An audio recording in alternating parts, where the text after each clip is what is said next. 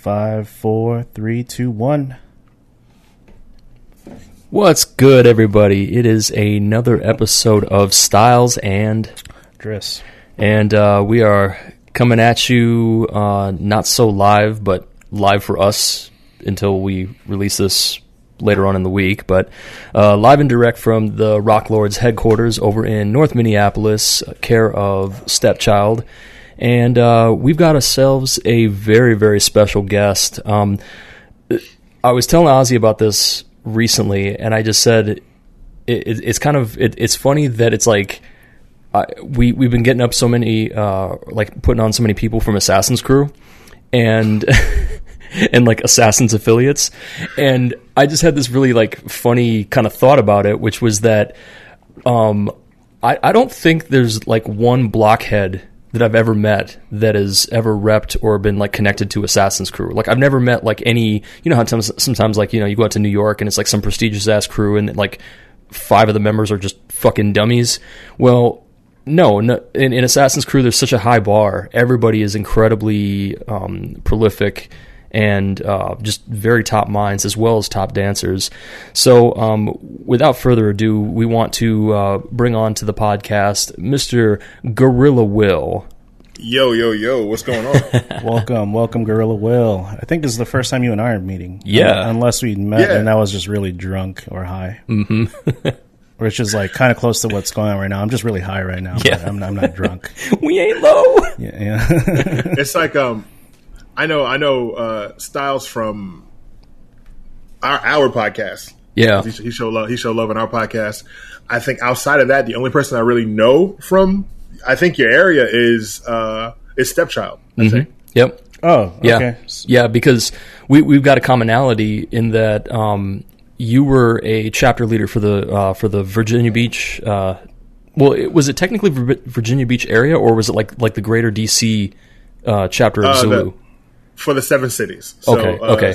Southern Southern Virginia. Okay. Yeah. Mm. So, um, and you know, of course, we were the Omega Zulus for a number of years. So, yeah, it, it would only be like anybody who was like connected would run across uh, Stepchild to like one extent or another. I mean, it didn't matter if it was like the Zulu anniversary or if it was the uh, uh, T B B anniversary, any of that kind of stuff. I mean, Steps went out to New York so much that everyone thought that he lived out there. Yeah. So I'm pretty sure that you guys crossed uh, paths. But yeah, man, welcome. Uh, welcome to Styles and Dris. Uh, thank you for taking the time to be on and stuff. And, yeah, definitely you know, a pleasure to have you on. Yeah. No, thanks for having me, man. Oh, yeah. And yeah, well, for for those who maybe don't know, um, uh, you and uh, Decimus, uh, a k a. Mister Talcum X, um, y'all, uh, y- y'all, y'all had this podcast uh, called The Thread Count, which I was a really big fan of because um, I, I was like, there are very, very few podcasts that are out there currently even where um, you guys would just like focus on a bit of everything. And um, and I and I love that. I love the Rogan format, right? Where it's just like you just you whatever you're feeling in the conversation in the moment. You might have a topic, but then ultimately you can like stray away from it and then come back and get into music and you know bars and Ric Flair sound bites and shit, you know. Yeah. So so I was just like um, I was I was always digging that, and I was a real big fan. So yeah, it's kind of uh, it's kind of nice to be able to have it come around full circle and, and have like it's it's been you, it, uh, uh, it was uh, Decimus, uh, Junius. Um, I, I want to get uh, uh, Rashad and uh, Future on nice. Here. You know, um, at some point, because, you know, they got affiliation with Minnesota. Um, they've come out and judged a couple of events out here. And, you know, um, with uh, in association with All Day Studios, who um, we do uh, our uh, house dancing sessions uh, at, at their location and stuff. So I'm just like, man, it, it just everybody that's out there from like that whole area of like D C and uh, Virginia Beach and North Carolina and stuff, man, y'all got some great, great dancers and just good scenes. Like, not even, they don't okay. even have to be big scenes. They're just good scenes, like really good, solid people. So, you know, props and respect to everybody that's out there on the uh, on the East Coast, uh, just a little south of the Mason-Dixon line. So appreciate it, man. The yeah. good old Bible Belt. Oh, yeah. Oh, yeah. And then, um, so, uh, so yeah, man. So, so you also uh, represent, aside from Assassin's Crew, Um, you're also part of Funk Lords and um, uh, the third crew, which my phone just timed out here. Just give me one second here. Solar Flare Natives. So yeah, that's some serious so, shit.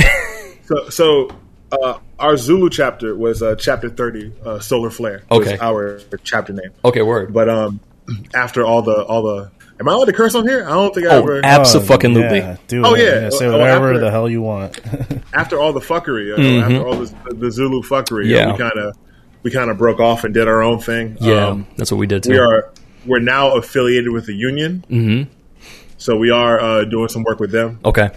But um, but it's kind of like we, we still do our own thing. Okay, word. The name was really hard, so we kept it. Yeah, yeah, yeah. I mean, it's there, there's there, there's like a lot of cold blooded names that are out there. I mean, you know, um, it's like we were the Omega Zulu, and then our um, sister affiliates from Italy were the Omega Zulu Maasai. So we're the uh, the last two uh, crews to be, or not crews, but um, chapters to be put down by Phase Two himself uh, nice. before he passed away. Um, and then there's like. Um, who are the, who, uh, who is it, uh, the, like the two oh nine Zulus, and then you had, uh, that, that other one from the Bay Area, um, um, the, is it the two oh six? Okay. Yeah. And then there was like, yeah. but, but there were a few other ones that were out there that were just like real tough names. I was just like, yo, man. Y- Super Bad. Yeah. Super Bad chapter had the dopest name. Yeah. yeah. And I was like, jeez. And, you know, it just it just kind of tells you like it, there was there was something that was interesting about that. Um, just to kind of get on uh, Zulu a little bit, which was that I think all of us came up at a time where we were we were heavily influenced by native tongues and uh, Wu-Tang and like a lot of um, the uh, underground hip hop that was starting to kind of teeter its head above mainstream waters and start to kind of be in like you know uh, the public eye. And people would always be like, yo, what's up with this Zulu Nation thing, you know? And we would hear it all the time. And then eventually, you know, you start digging enough and then you start, you know, getting that history. And um, then there's like a thing where it was like we felt almost as if like, okay, so we got to be down with this because we need to we need to know, right? Um, right. There, but again, like in all things in life, right, it, you know, experience and um, wisdom only come, or I'm sorry, wisdom only comes from experience, and experience comes from uh, good choices, and those good choices actually come from poor choices. So, you know, it's it's it's like one of those things where sometimes like we gotta we gotta get out there and we gotta like you know uh, get into those situations to really stop and realize and go like, yo, um, it's not any one region or block or borough or name that is hip hop or that is house or that is um, uh, funk styles or anything. It's, it's us, it's the people, you know, it's, right. it's made up of all the people under the sun that are vibing on, um, the same ideals.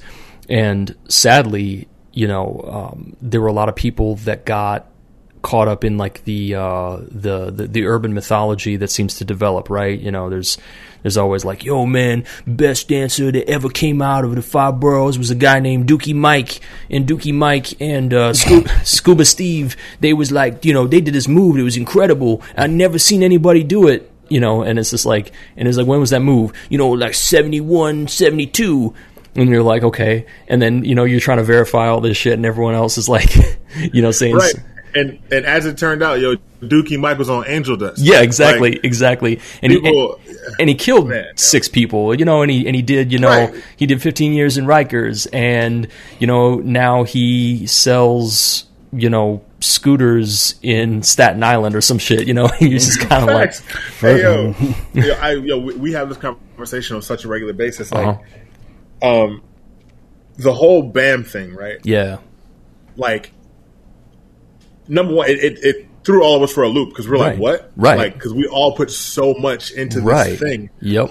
And we believed that. And, and I, I'm not going to say we believe. Mm-hmm. We did a lot of really, really good work. Yeah. Yeah. We helped a lot of people mm-hmm. in, in this name. But yeah. it, it was just like unfortunate that this person that we put on this pedestal mm-hmm. was a, a D-bag. Yeah. For, yep. At the very least I can call him. I'm going to relax. But yeah. But if we, we fall into this habit of like all these people that we that we elevate mm-hmm. have been disappointing us, but right. we got to realize where they're coming from. Like, right. Like a lot of these cats were on drugs. Uh-huh. A lot of these cats were a lot of these cats uh, had mental health issues yeah. and that never got resolved. Yep. I mean, and that's a whole nother thing. Right, but right. still, like, and we're like, oh man, yo, like, like, yo, like, I'm sorry. Yo, Crazy Legs been a dick since day one. Uh huh. Right. Word. Word. Yeah. I mean, and that, and, and that shit goes that, that shit goes back to like, you know, a lot of people that, that talked about it that came from T B B lineage were all like, yeah, you know, there there's some people that um, we knew of that were like the um, kind of like the, the little ankle biter, you know, rug rat kid that would come out to the jams and shit. And eventually, when we all started phasing out, he was the only one that was still around, so he was able to take up the mantle and be like the spokesperson for breaking, and yep. um, and that that's tough. That sometimes that can be a, a very heavy um, a heavy crown to wear, because I mean you go back and you watch like you know Style Wars and shit when they were asking like questions to you know the Rocksteady dancers and shit like you know who invented this and stuff, and they were like um yo um it was you know and they're they're asking this to like an eleven, twelve, thirteen year old kid who. You know, it had only been breaking for a couple of years, and it just existed. There was never like a inception of like, oh yeah, we used to watch the rock dancers that mainly danced on top, and then we started, you know, seeing brothers that were going to the floor, and that was that down rockin', that Bronx rockin'. You know, it was like no, n- nobody knew. They just, it was just a thing, right? It was just a phenomenon right. that just popped up. And it just comes with, you know, um, urban uh, um, urban artistry. Uh, you know, shout out to urban artistry. Um, but like, you know, doubt, it's yeah, so hard. Um, and it's just like, you know, but like just the, you know, uh, f- uh, folk art, right? Just places where they say, how does anything manifest? How does a martial art get created? You know, it's like one day a guy just decides, hey, I favor m- going to the left instead of the right, and then. You know, let it, let that marinate for about two hundred years, and all the students and disciples are like, yeah, we only go to the left. We never attack to the right, you know? And it's, but it was only because the guy was like, well, hey, it's because I, w- I wasn't ambidextrous. I just favored. I, I, I like the left. Yeah, you know? and and then, you know, eventually you're going to, th- but this is the beauty about like, uh, about uh, folk arts in, in the in the, the case of like why hip hop was so unique as well as like house and other things is that you can have, um, Uh, dialogue and battle, right? It's like, you, I want to challenge you. I want to see if whatever it is that you're doing maybe aesthetically is good, but does it really hold up if I if I come out with a counterpoint? And it's just like, right. and, and that goes back to like the Socratic method, right? You know, that's that's some right. that's some that's some Greek philosophy for your ass, where um, you know heads would just say, "Yo, what we're gonna do is have objective uh, discussion." So that way we can pressure test your idea, and then if it if it does hold up, if it is like a diamond, then cool, we can move forward with it. If not, well then you chuck it and you're on to like the next thing. And I think that that's like that was something to, to be said about uh, Zulu Nation and like Crazy Legs and all these other people was to not diminish um, hip hop as a whole and the culture right. as a whole. It was just to to look at the the reality, the stark truth, which is again like you pointed out. Mental health, um, uh, coming up in areas where, um, you know, uh, like, you know, snitches get stitches and, you know, your, you know, Catholic guilt and don't ever say anything, don't ask, don't tell, and, you know, victimizer, victimizee kind of things, right? I mean, you know, people that were coming up in the Bronx and Brooklyn and Queens and places like that, they, they didn't have any, like, resources to be able to say, hey, you know, what that creepy uncle did to me when I was five, um, I can tell somebody and I can, you know, I, I can like heal from this. So then what right. ends up happening is like they either grow up and they become very angry and embittered and then they carry that out onto other people in their lives, or they internalize it so much that they end up start acting out psychologically, you know, that, that victimizer, victimizee mentality that is often seen where a person will have had something perpetrated upon them and then their wires are crossed at a very impressionable age when they're, you know, like seven, eight, nine years old, and they think, oh, this is normal. This is just what happens, you know?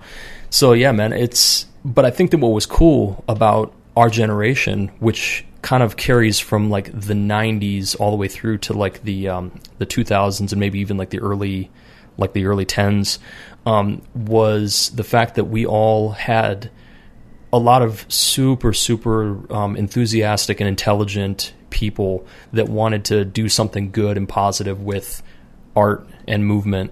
And um, I think that, yeah, you know, like they always tell you, you know, to be careful of uh, when you meet your heroes. But right. at the same time, look at what we as a society did. You know, we we made it where like dancers can actually live off of a dance career, when before it, n- none of the guys in R S C, you know, they weren't, you know, going to competitions and becoming sponsored and X, Y, and Z. They they were just like, yo, the biggest thing that we ever did was Beat Street or a, a battle at Lincoln Center.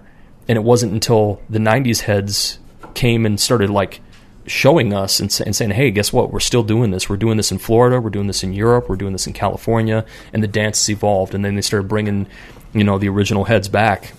And then now these guys were like, yo, I can make money judging and speaking at, you know, a uh, a jam or, you know, like a Q and A or something like that, and being in documentaries and helping to coordinate, you know, um, all these other things in movies and T V and everything. But there's like a downside, which is that, you know, if a person doesn't have that level of like training and professionalism, it's very easy to bring that bullshit back. Right. You know? So yeah, it's it, it, it's such a it's such a, a, a double-edged sword, because it's like it's an experience that I, I I like I would never want to not have said that I was part of Zulu Nation, because it, it taught me so many lessons. And especially when, when I started hearing like the rumors about Bam, I was just like, yo, um, what? And people were like, yeah, it's it's some some fucked up shit, you know, it's still, it's kind of like, it's hearsay or whatever. And then finally, you know, when the articles and like the source and other um, interviews on YouTube and stuff started coming out, people were coming forward and saying like, yeah, you know, this this has been going on for a long time. And I didn't put it past them because of the fact that I felt like it was a telling sign when uh, if you get accused and you stay and you, you hold your, your ground, just like the, the core of hip hop, right? You, you think that I'm I'm whack, we're going to battle, and we're going to let, you know, let God decide who, who the victor is, right, through our right. skill. Bam fucked off to Europe, you know, and, and it was like it was like moving a Catholic priest. I was like, you have got to be shitting me. That was the admission of guilt to me, you know. So the the, the funny, well, the, the not so funny thing is, mm-hmm. um, there were hits put out on Bam after mm-hmm. that. Mm-hmm. I imagine people, like that. people were, were actively looking for him, and I'm like, I don't want the guy to die. Right, that's not right. the kind of person I am. Right. However, you know what I'm saying, you play play stupid games, win stupid prizes and shit. Right, but right. at the same time, it also showed the deeper issue mm-hmm. that there's a whole network of these weirdos mm-hmm. who were in power for so long, yep. who had the power to get him out of yeah. out of the Bronx. Right, and then be like, "Oh, well, I don't, I don't believe he did it." And I was like, "Man, look, okay, guys, like if somebody accuses your best friend, yo, mm-hmm. and you know your best friend didn't do it, stand by him, but you got to hold him accountable, regardless." Right, right. But they didn't hold him accountable. They were like, "He didn't do it. Where right. is he? I don't know. Somewhere in Europe." Right. Continuing to continuing to do weird things, yeah. and then the the story really didn't get over to like Europe and, and Asia and like mm-hmm. the Philippines and stuff. Yeah, a lot of those cats. Up until maybe like a month or so ago. Yeah. We're like, oh, well, what happened to Bam? And we're like, mm-hmm. well.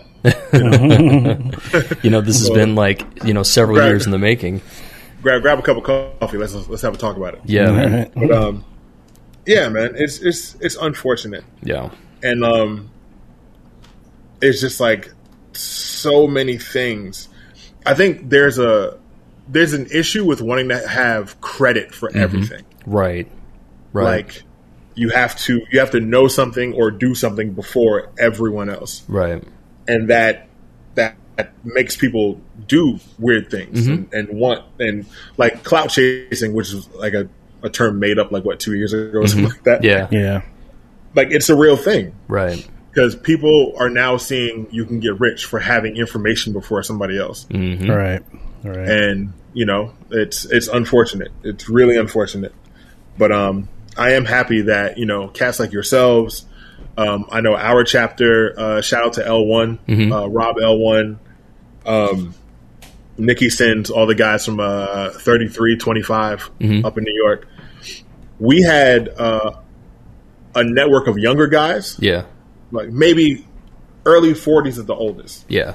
Who were like our O Gs. Mm-hmm. So we never spoke to Bam. We never spoke Like, mm-hmm. we spoke to Yoda every once in a while. Right. Mm-hmm. But, like, there was, like, a younger constituency who always looked out for us, like, mm-hmm. from from jump. Like, my first trip to New York, like, uh, L one was like, hey, man, like, where are you staying? We're mm-hmm. like, oh, Staten Island. He was like, all right, cool. Well, uh, call me when you get there. Yeah. Because, you know, we had to take, like, two trains, a ferry. Mm-hmm. Like, it was wild. Yeah. My phone died. Mm-hmm. I didn't think anything of it. Oh, man. Woke up to use the bathroom, checked my phone, and I got four voicemails. Mm-hmm. And my guy was like, yo, look, we were coming to look for you. We didn't know what happened. Mm-hmm. And that's the kind of people they are. But yep. that's when I realized that those were the real leaders. Yeah. Right. Yep. Right. Like, it, those were the guys who were who were putting on for all of us and making sure that the work got done for the right reasons. Right. And so, you know, they showed and proved. And yeah. So and and, that, and that's the that's the core the real core tenet of hip hop, right? Is, you know, don't just talk about it, be about it. The problem right. is that, like, the dark side of the uh, of the coin is people thinking that it's it means, like, you've got to celebrate and encourage a decay of values, when it's it's quite the opposite, right? It doesn't right. mean that you walk around and you act holier than thou, because, you know, you, you can be blinded by the light just as much as you can be blinded by darkness and, and shit. But it's more of the um, the idea of saying, like, yo, this is a vehicle, right? This this is something that's, like, very similar to how something like capoeira or Brazilian jiu-jitsu or, um, you know, other art forms have been become, like, you know, avenues for people to be able to um, improve their their quality of life. They say, like, yo, man, I was I was on, like, a downward spiral, and then I met my sensei or my maestre or my sifu or whoever, and they completely changed where I was going, and they gave me um, the ability to have uh, real ownership and a say into, like, the trajectory of my life, as opposed to just being, like, you know, the streets kind of have, like, almost a, a path that's just carved out that just says, you know, this is what it is, you know, get rich or die trying, and, you know, you know, have, you know, real, like, live by the moment, you know, because tomorrow's not guaranteed, which is, it's it's great in, like, a Bushido philosophical kind of a thing to, like, live life to the fullest. But at the same time, if you're not rising to your true potential, then you're only ever going to be a foot soldier until eventually you've outlived your usefulness and you're eliminated by hook or by crook.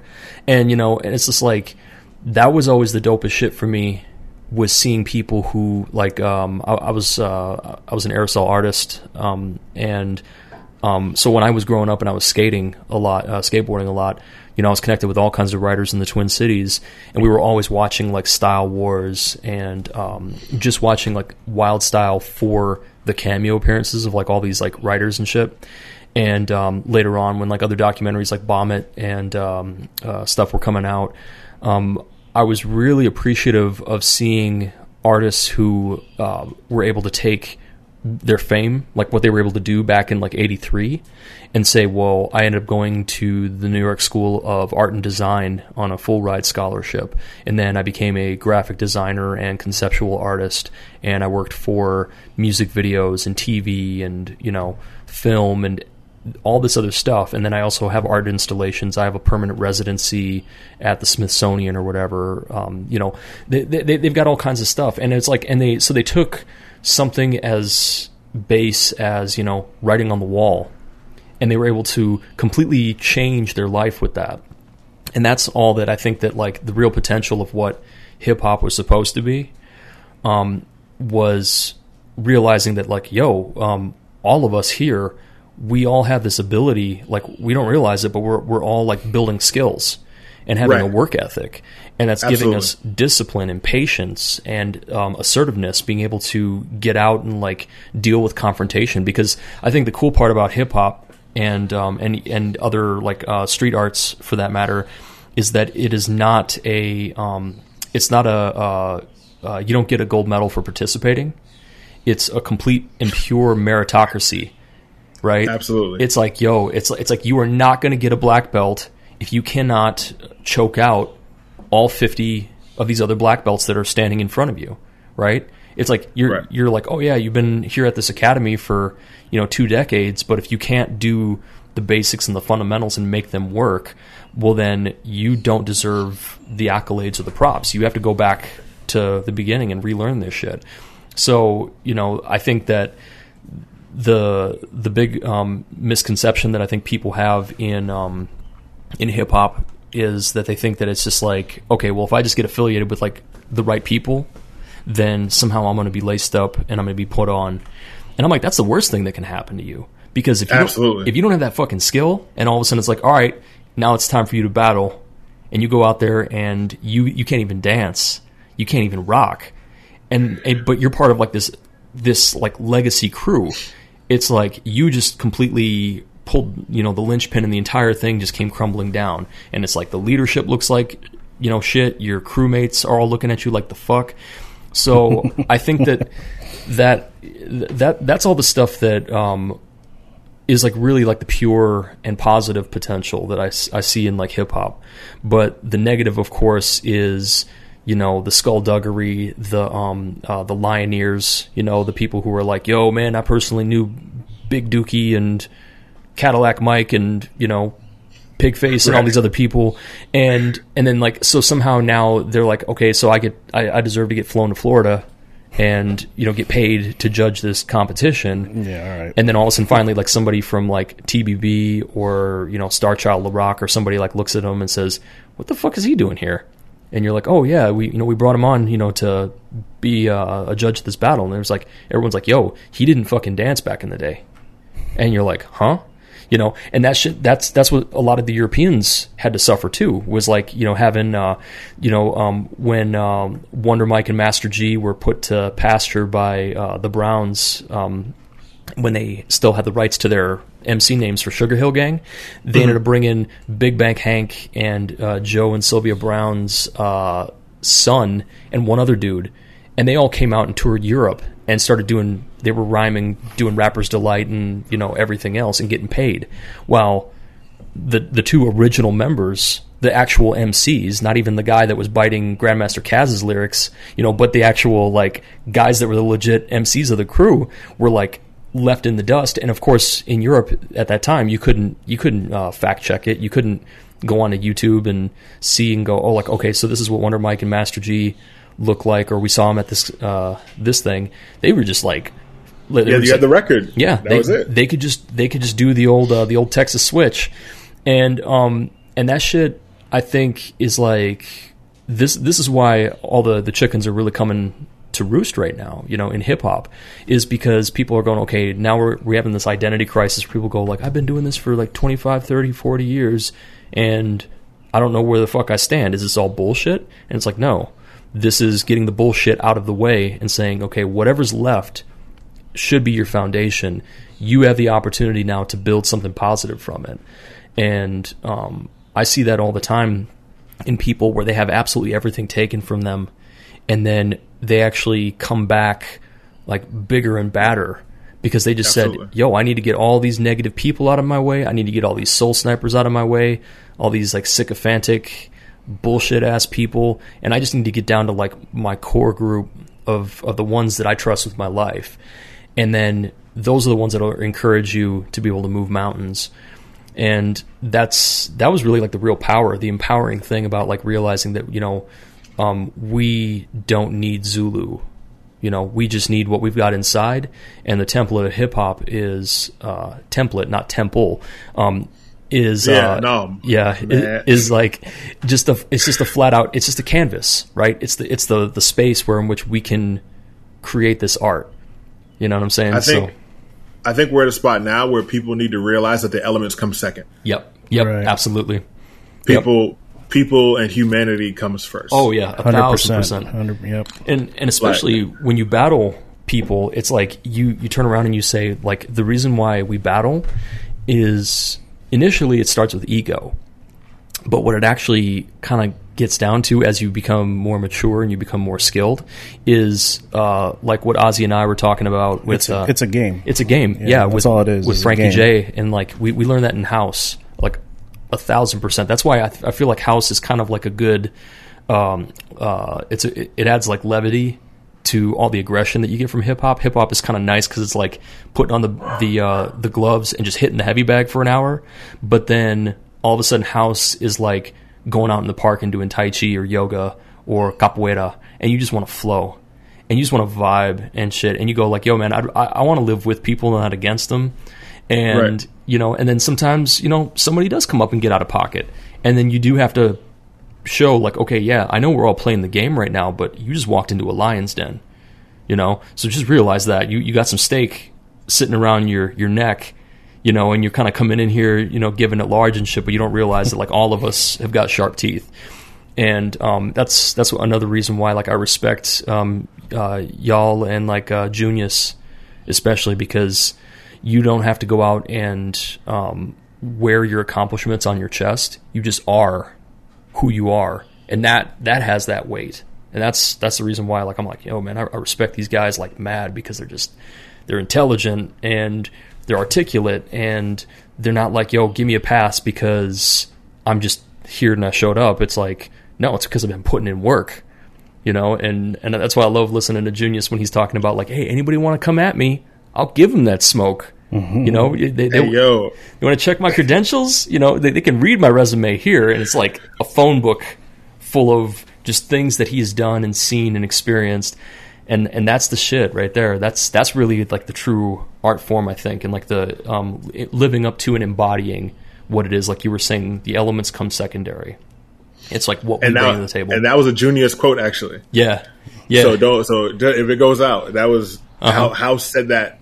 We uh we all took a trip, and we were all just kind of like mm-hmm. sitting around, you know, kind of recharging before going yeah. into the next season or whatever. And he was like, "Yo, man, like people come first." He yeah. was like, "All the art, all the art stuff is cool, right? And the art stuff is very useful." He said, mm-hmm. "But."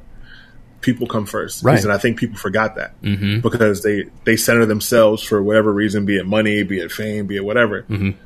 And they, they missed the mark. Yeah. They missed the point. Right. There, there was, um, yeah. something that, that I, I like, I wholeheartedly agree with. And, um, I'm sure you're familiar with, um, one of our, uh, Battle Cat alumni, Daylight, B-Boy Daylight from Minnesota. I've heard the name. Yes. Okay. So, um, so Daylight has a really, really valid point where he says um hip-hop is not a culture, it's an aesthetic. And I'm like, yeah, that's you're right. I mean, it, it, it could, because it's like, go wind the, cl- the clock back like three hundred years, and you were still going to find, you know, hip-hop heads back then.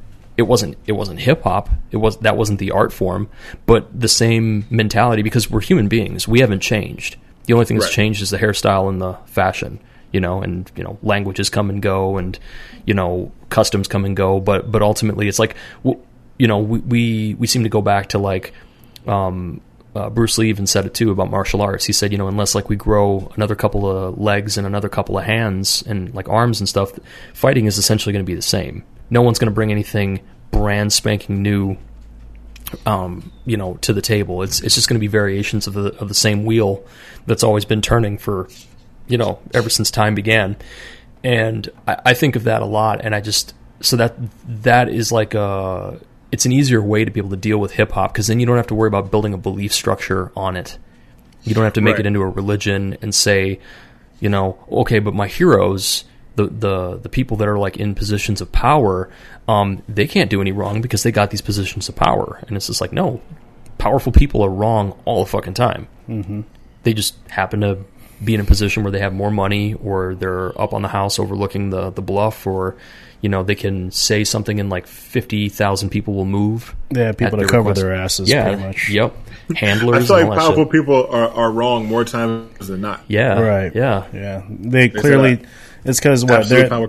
They're in like in a position of leadership, and they clearly don't know what the fuck they're doing, right? You know, and right. It's quite um, comical. Cough, cough. Every now and then, Fauci, C D C. You know, uh, it, it's like it, it's like it's so funny when, when you go back and you watch like movies where people were always like, you know, oh yeah, the uh, the the government G-man and like, you know, these like grand conspiracies and stuff, and I'm like, dude, all those people don't know what the fuck they're doing either. They, At all. There's no...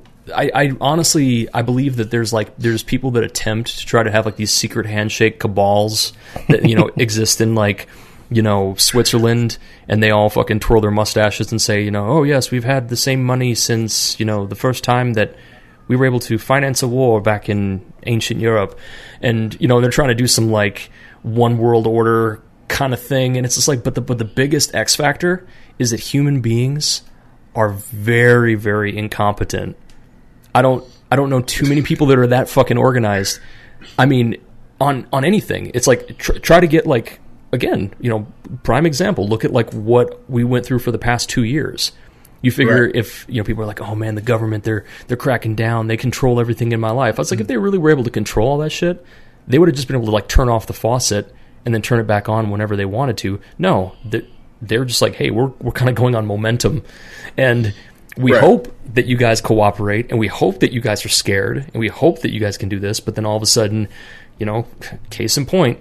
I mean, you figured that there were going to be like lasers and attack bees and all this shit, you know, at the Capitol, and no, a bunch of dipshit conspiracy theorists stormed the Capitol with fucking buffalo helmets on and stuff. Buffalo helmets. I'm, I'm like, I'm like, bro.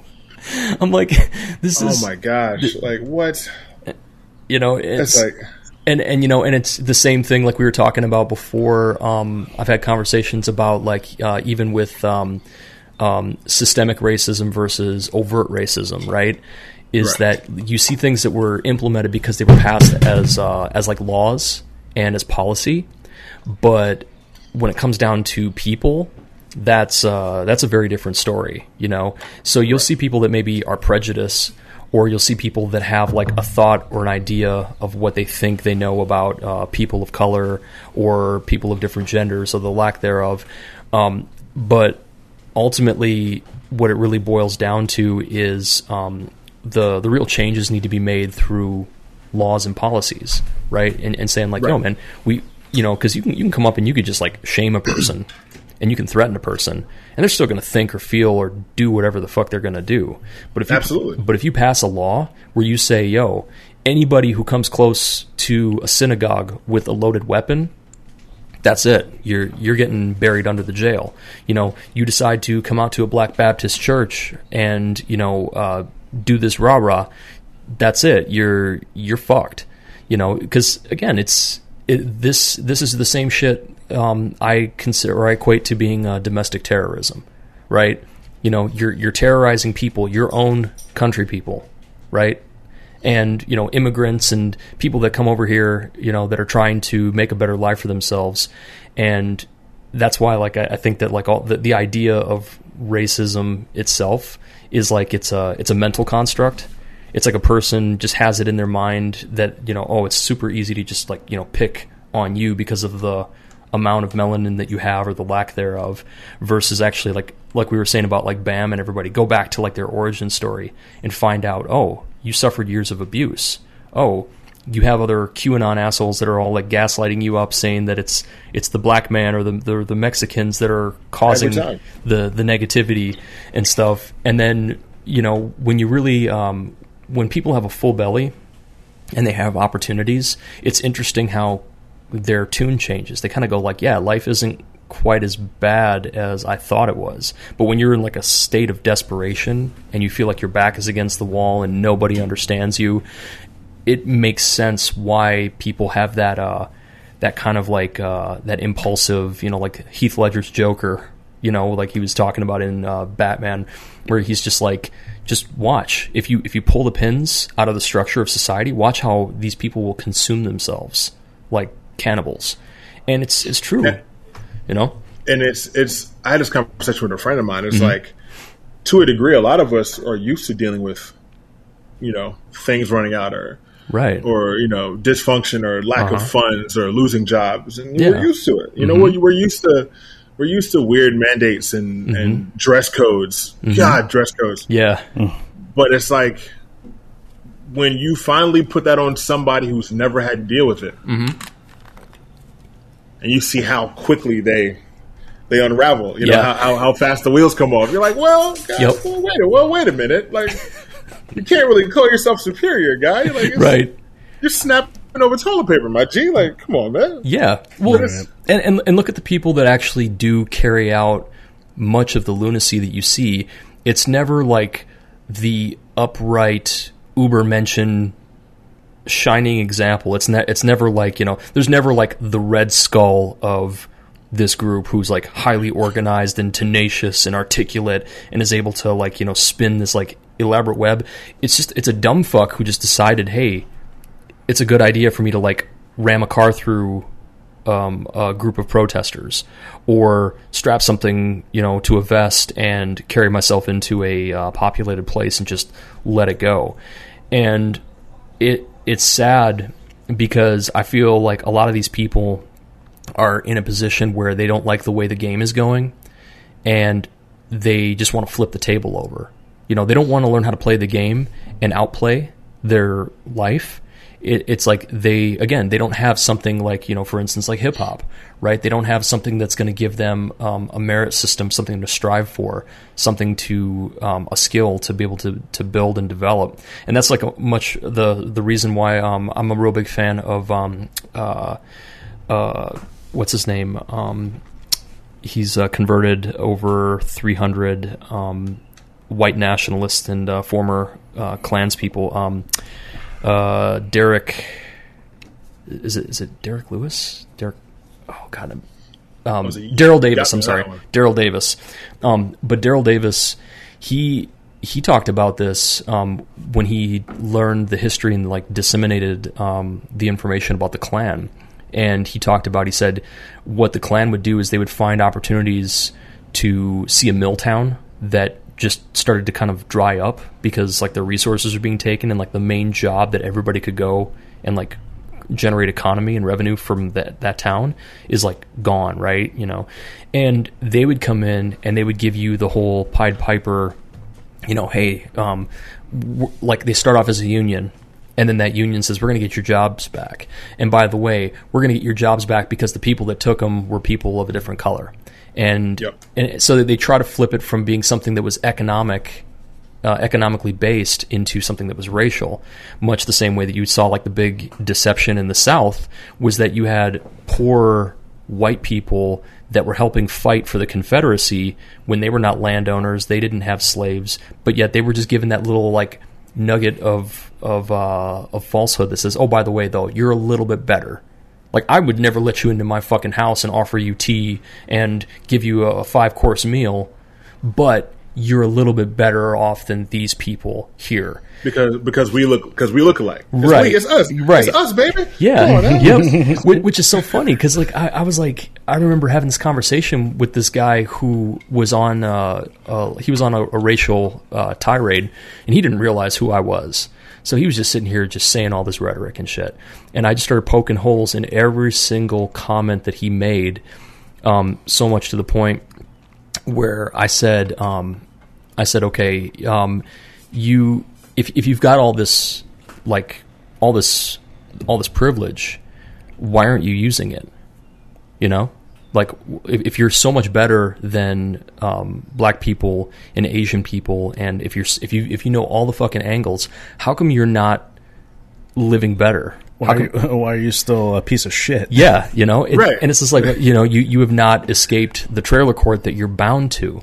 And I says, congratulations, you are in the same state of economic uh, depression that people of color from like. you know, um, heavily populated urban areas are in, or even like, you know, backcountry areas where it's just like, it's like, yo, we've had this, th- this shack, this, this like two room shack for two generations, you know, and that's, that's just the way that it is. And then you get people that just wake up one day and they say, nah, I'm, I'm not settling for that. I'm going to go out and do something, whether they have to go to the big city or they have to um, start educating themselves, or they have to find an opportunity through a mentor or a teacher, and they say, I want something more for my life.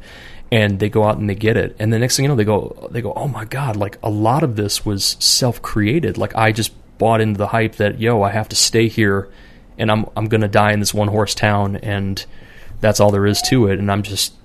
I'm just gonna be a victim, and I'm like, that's that's that's why I told him. I um I said, you know, you'll look at that with hip hop, right? And I said, okay, you know, this is a multi-billion-dollar industry that got invented by kids who ironed out their laces and spun on their back because they had nothing else to do, right? Right. It was just like, yo, I'm I'm just gonna take fashion. I'm just gonna invent my own thing. I'm gonna go to these boutiques that were in um, you know uh, different parts of uh, of Manhattan or, or Brooklyn even, and I'm going to get you know this brand that nobody else is rocking. This actually made for like an old man with an umbrella walking through some foggy London town. You know, I'm going to buy a Kangol hat, and that's why I love how Kangol leaned into uh, their their product, because they said um, uh, invented in nineteen thirty-eight, made fresh in nineteen eighty-three. And I was just like, yo, that is such a dope way Brilliant. to just to just completely lean into this, because it's like, yo, this used to be like the thing that, you know, the, the old chap would wear walking, you know, down the street. And then all of a sudden it was like all these kids were like, yo, but if I take this and I take like a wire brush and I, you know, scratch it up and I fade it and then I hit pack dye with it, I can make it into a different color. And because maybe my Jamaican ancestry, I'm going to put the Jamaican flag on this beast. And I'm just going to, you know, flip this and make it unique to me. And I'm like, yo, that that right there shows that, you know, a person who's motivated enough can move mountains. And, you know, you see that with people who go to prison too, and they figure out, they go, yo, I don't have to just go out and try to get a job and just be turned down. I'm going to invent my own job. I'm going to create an industry and a niche and market myself. And, you know, it's like, what am I good at? Well, I was really good at doing all kinds of calisthenics. So then all of a sudden you see this whole bar star movement, you know. Yo. Yeah. Yes. You know. Yeah. But I think, and that's the incredible thing about hip hop, man. Mm-hmm. Like, well, I'm gonna go I'm gonna go two different directions. So one is great because that same drive and everything that they had, mm-hmm. we inherited through uh, you know, through trying to get into a crew, yeah, or mm-hmm. trying just not to get smoked, yeah, yep, to being community based, mm-hmm. to helping out somebody who had less. Like right. all this came from all these hip hop ideologies, mm-hmm. and if you have the proper mindset, mm-hmm. you can literally take all these skills you learned and go anywhere, yeah, absolutely anywhere. Yep. The problem with a lot of people now is they didn't take the skill set; they just took hip hop itself. Yeah. They're like, I'm going to hold on to it, and this, right. this is all I have. So yep. if it's not dance related, then I can't do it. Or, mm-hmm. or if I'm not rapping, I can't do it. And it's like, guy, like you can literally t- take any skill you've learned here, mm-hmm. apply it somewhere else, and be successful, because you have yeah. the grind that people don't have. Oh yeah, like, well, you know, I'm a chef. This mm-hmm. is the whole thing. Me being a chef, or me being a, a, a hip hop chef, so to speak, mm-hmm. helped because I have this innate, like it's it's automatic confrontation yeah. in my brain, right? Yeah. So somebody's like, "Oh well, we won an award for the best whatever." I'm like, "No, you didn't. You didn't beat me. So mm-hmm. now I have to be better." Yep. Yep. And now, and now I have to take this and I have to go one step further. Word. And there, and style always has to be involved because, yep. you know, that's part of it. And there's so many great tools. It's almost, it's literally almost like almost a biblical thing, man. Mm-hmm. Like where. There's parables and stories, and like if you read it verbatim, you're gonna miss something. Mm-hmm. You gotta you gotta make sure you actually dig to get the lessons out of it. Yep, yep. And take it and move on with it. Right, and and you know I think that there's it goes back into like the uh, one of the reasons why Wu-Tang, for instance, had so much appeal was because it wasn't enough that like.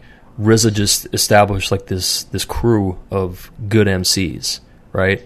It was the backdrop that he used was uh, something that everybody seemed to find relatable, which was uh, Chinese kung fu films, right?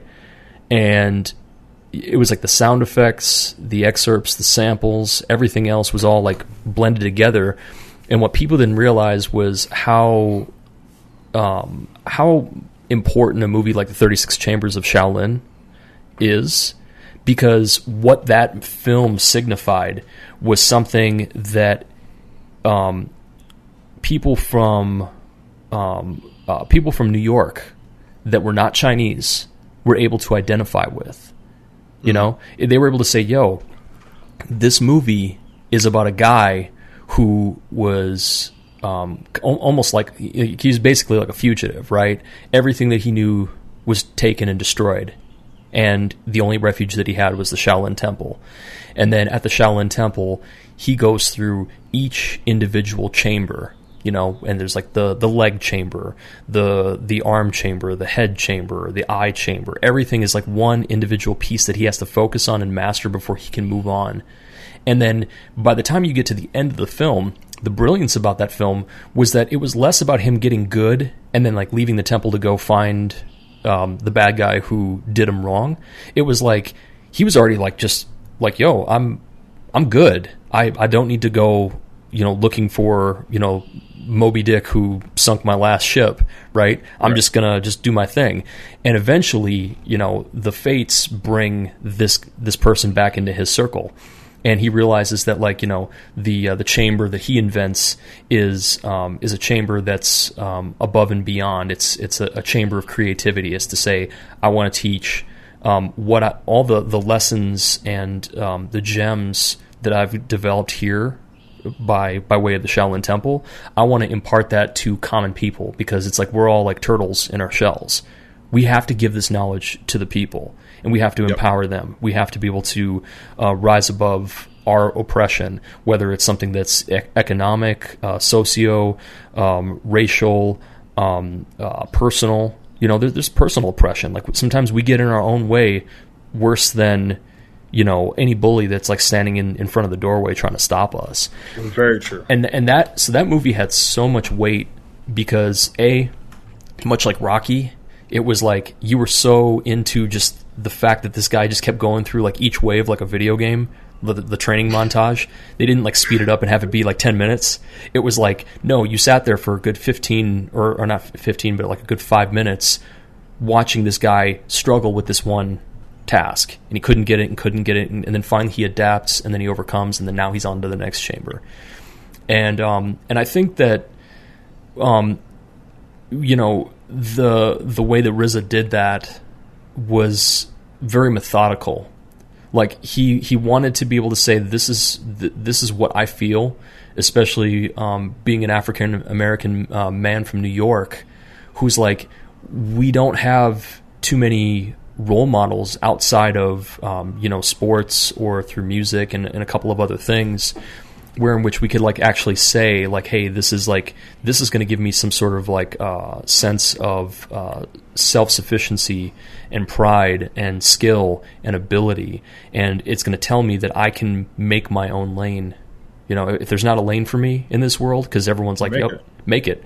And he did. I mean, the whole crew did. I mean, it was, it was amazing how successful every single solo album was too. There was never like, oh yeah, you know, but, you know, O D B is nothing without uh, Bobby Digital behind him. It's just like, no, he makes a solo album, boom, it's fire. Ghostface, fire. You know, Capadonna, Crazy. Fire. It was just like, holy shit, you know. And that that also kind of shows, you know, the uh, the power of, um, you know, having something like a, cl- a clique or a crew, but then also having that ability to to say, but I can stand on my own two feet as well if I need to. You know, and it's kind of cool that like you see something like Wu-Tang should really represent the um it, it's it's like a it's like a microcosm of what we do as individuals, right? We need a tribe, and we need like people to belong to, a sense of of self and a sense of like, you know, feeling, you know, like you're you're connected with people, but you also need that ability to just say, say like, yo, it's my time in the cypher. This is my war dance. You know, right. Get out the circle. You know, it's it's my time right now. And um, and I think that, like, hip-hop and um, house and, um, you know, other folk arts really show this. You know, they show the ability that, you know, yeah, you you need to have a crew. You need to know and understand, you know, the value and the ethics and, uh, of, like, teamwork and things like that. But then at the same time, you know, if your crew's not there and, you know, and you gotta you got to go ahead and you got to battle five people, you you face it with such a brave face.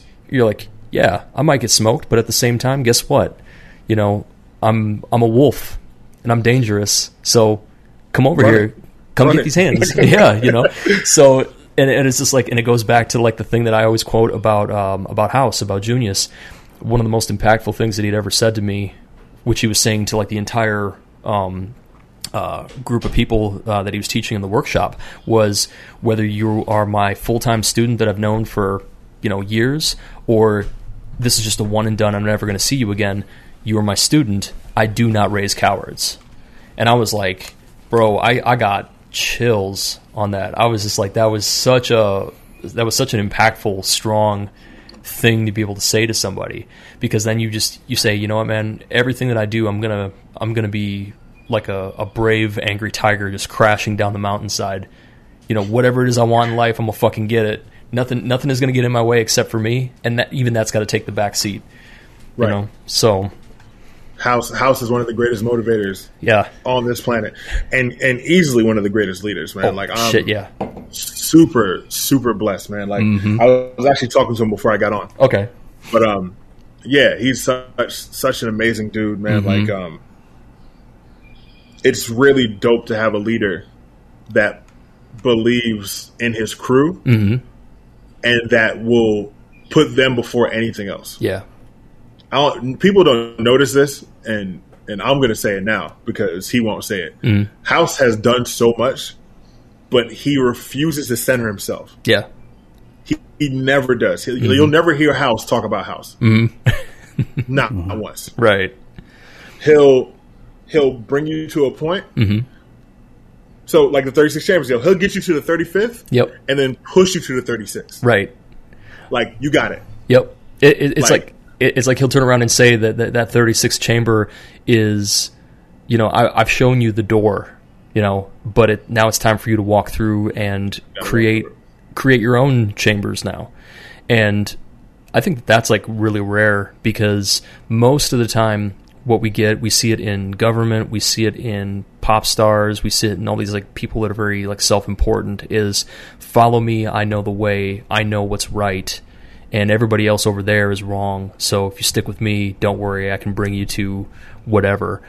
Um, and then there's the other people who are just like, you know, laying back in the cut, that are just minding the flock, you know. And you go, wait, yo, how come you're not at the front of the line? And you're like, I'm just keeping keeping an eye on things. And then you realize that this person is the five-star general. You know, they're the the West Point grad. They're the one who has fought countless battles and has scars from head to toe. But they're never the one that just walks up and just says it, you know, right off the bat, like, hey, guess what? I'm General so-and-so, and you should respect me. It's the like most the most dangerous man in the room. Yep. It, it, you know, the, and that, that's like, Junius kind of reminds me of, like, in a way, he uh, philosophically, it's like he reminds me of, like, people like uh, in, in the Chinese Kung Fu lore, there was uh, uh, beggar So, uh, So Ha-Chi. And uh, So Ha-Chi was the, uh, the, the mythical uh, mentor of Wong Fei Hung, um you know, and he was the one who taught him drunken fist boxing. And Beggar So was the one who just kind of wandered from town to town, meandering around, and um, but was this master of, you know, uh, like a whole bunch of essential skills.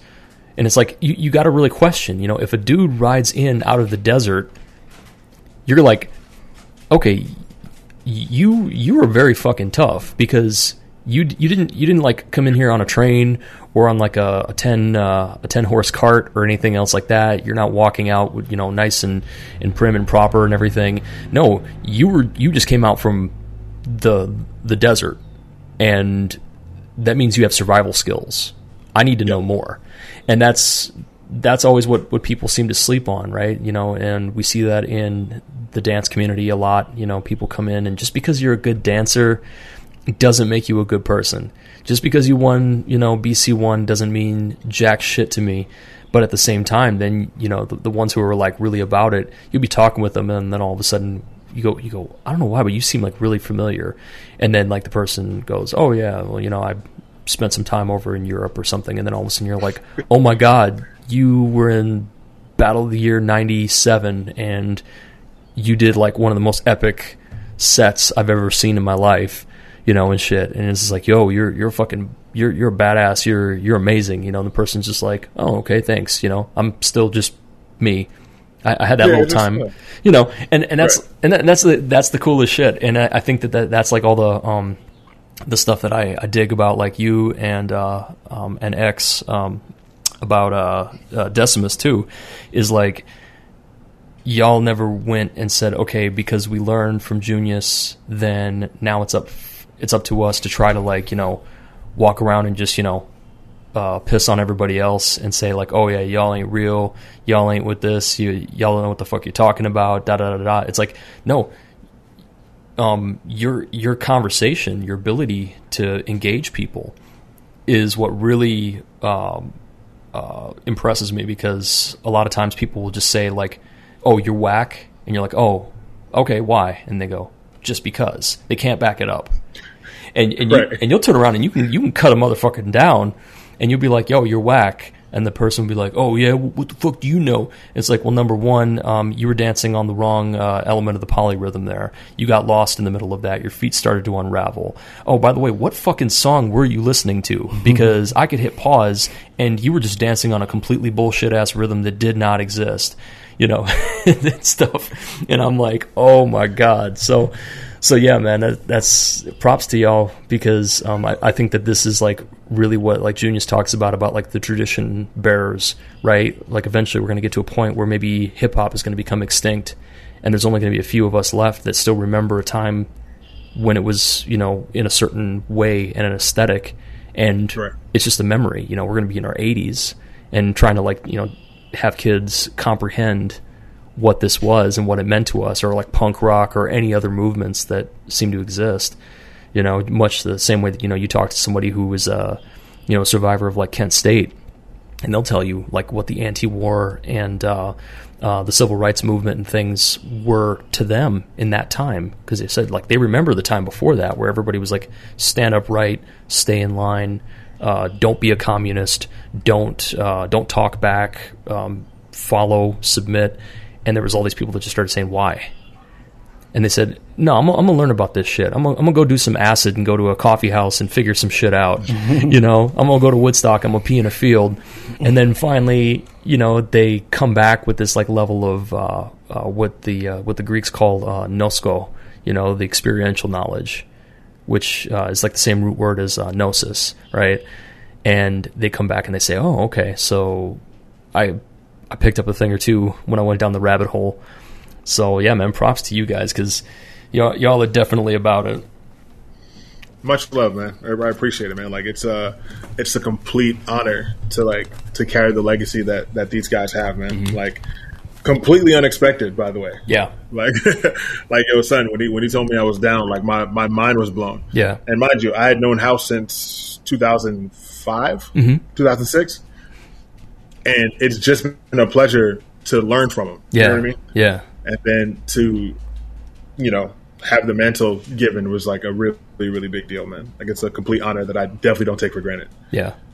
Well, what's also impressive is the fact that um, you didn't need to be put into Assassins to be you, right? Like, you, right. you didn't, you didn't, like, you were already doing the damn thing.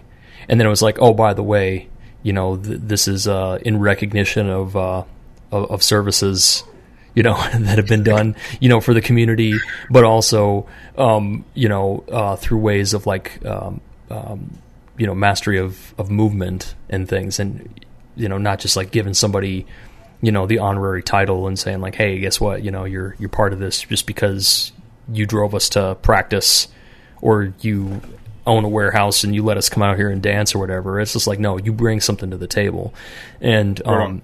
and, you know, and it's just like, and, and the same thing with like, um, uh, we cite, uh, we cite Littlefoot a lot on here. Right. So shout out to Littlefoot, but you can tell that that's like really like the epitome of how you're supposed to use the hustle rather than letting the hustle use you, is that you go into your daily life and you say, how can I make what I've learned through hip hop or through house, um, apply and stick to what I'm trying to do with this business, or going through grad school, or being a, um, a professional dancer, or being a, um, somebody who does TED Talks. I mean, you can, you can apply this to a myriad of different things.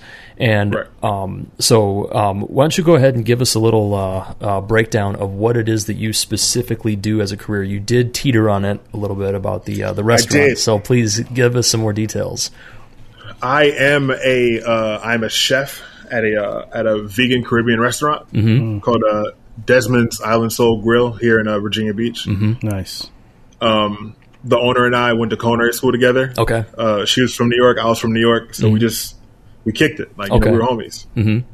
And uh, she opened, and we've been, we've been rolling. Like, uh, I think August is our fourth year open. Okay. Fifth year. Yeah. Fifth year open. It's uh, coming up. Second year vegan. Yeah. It's coming up, coming up. And, and y'all did something that was incredible, too, which I, I have to shout out and uh, and make apparent to the people that are listening, is that um, y'all were able to survive the pandemic.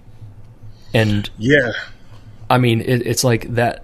It, it's like I know so many bars and places that have been open for decades that just like as soon as like the first like three months came into into um, the uh, the initial phase of the lockdown, it was just everyone was just boarding up and closing up shop. It was just everything was just gone.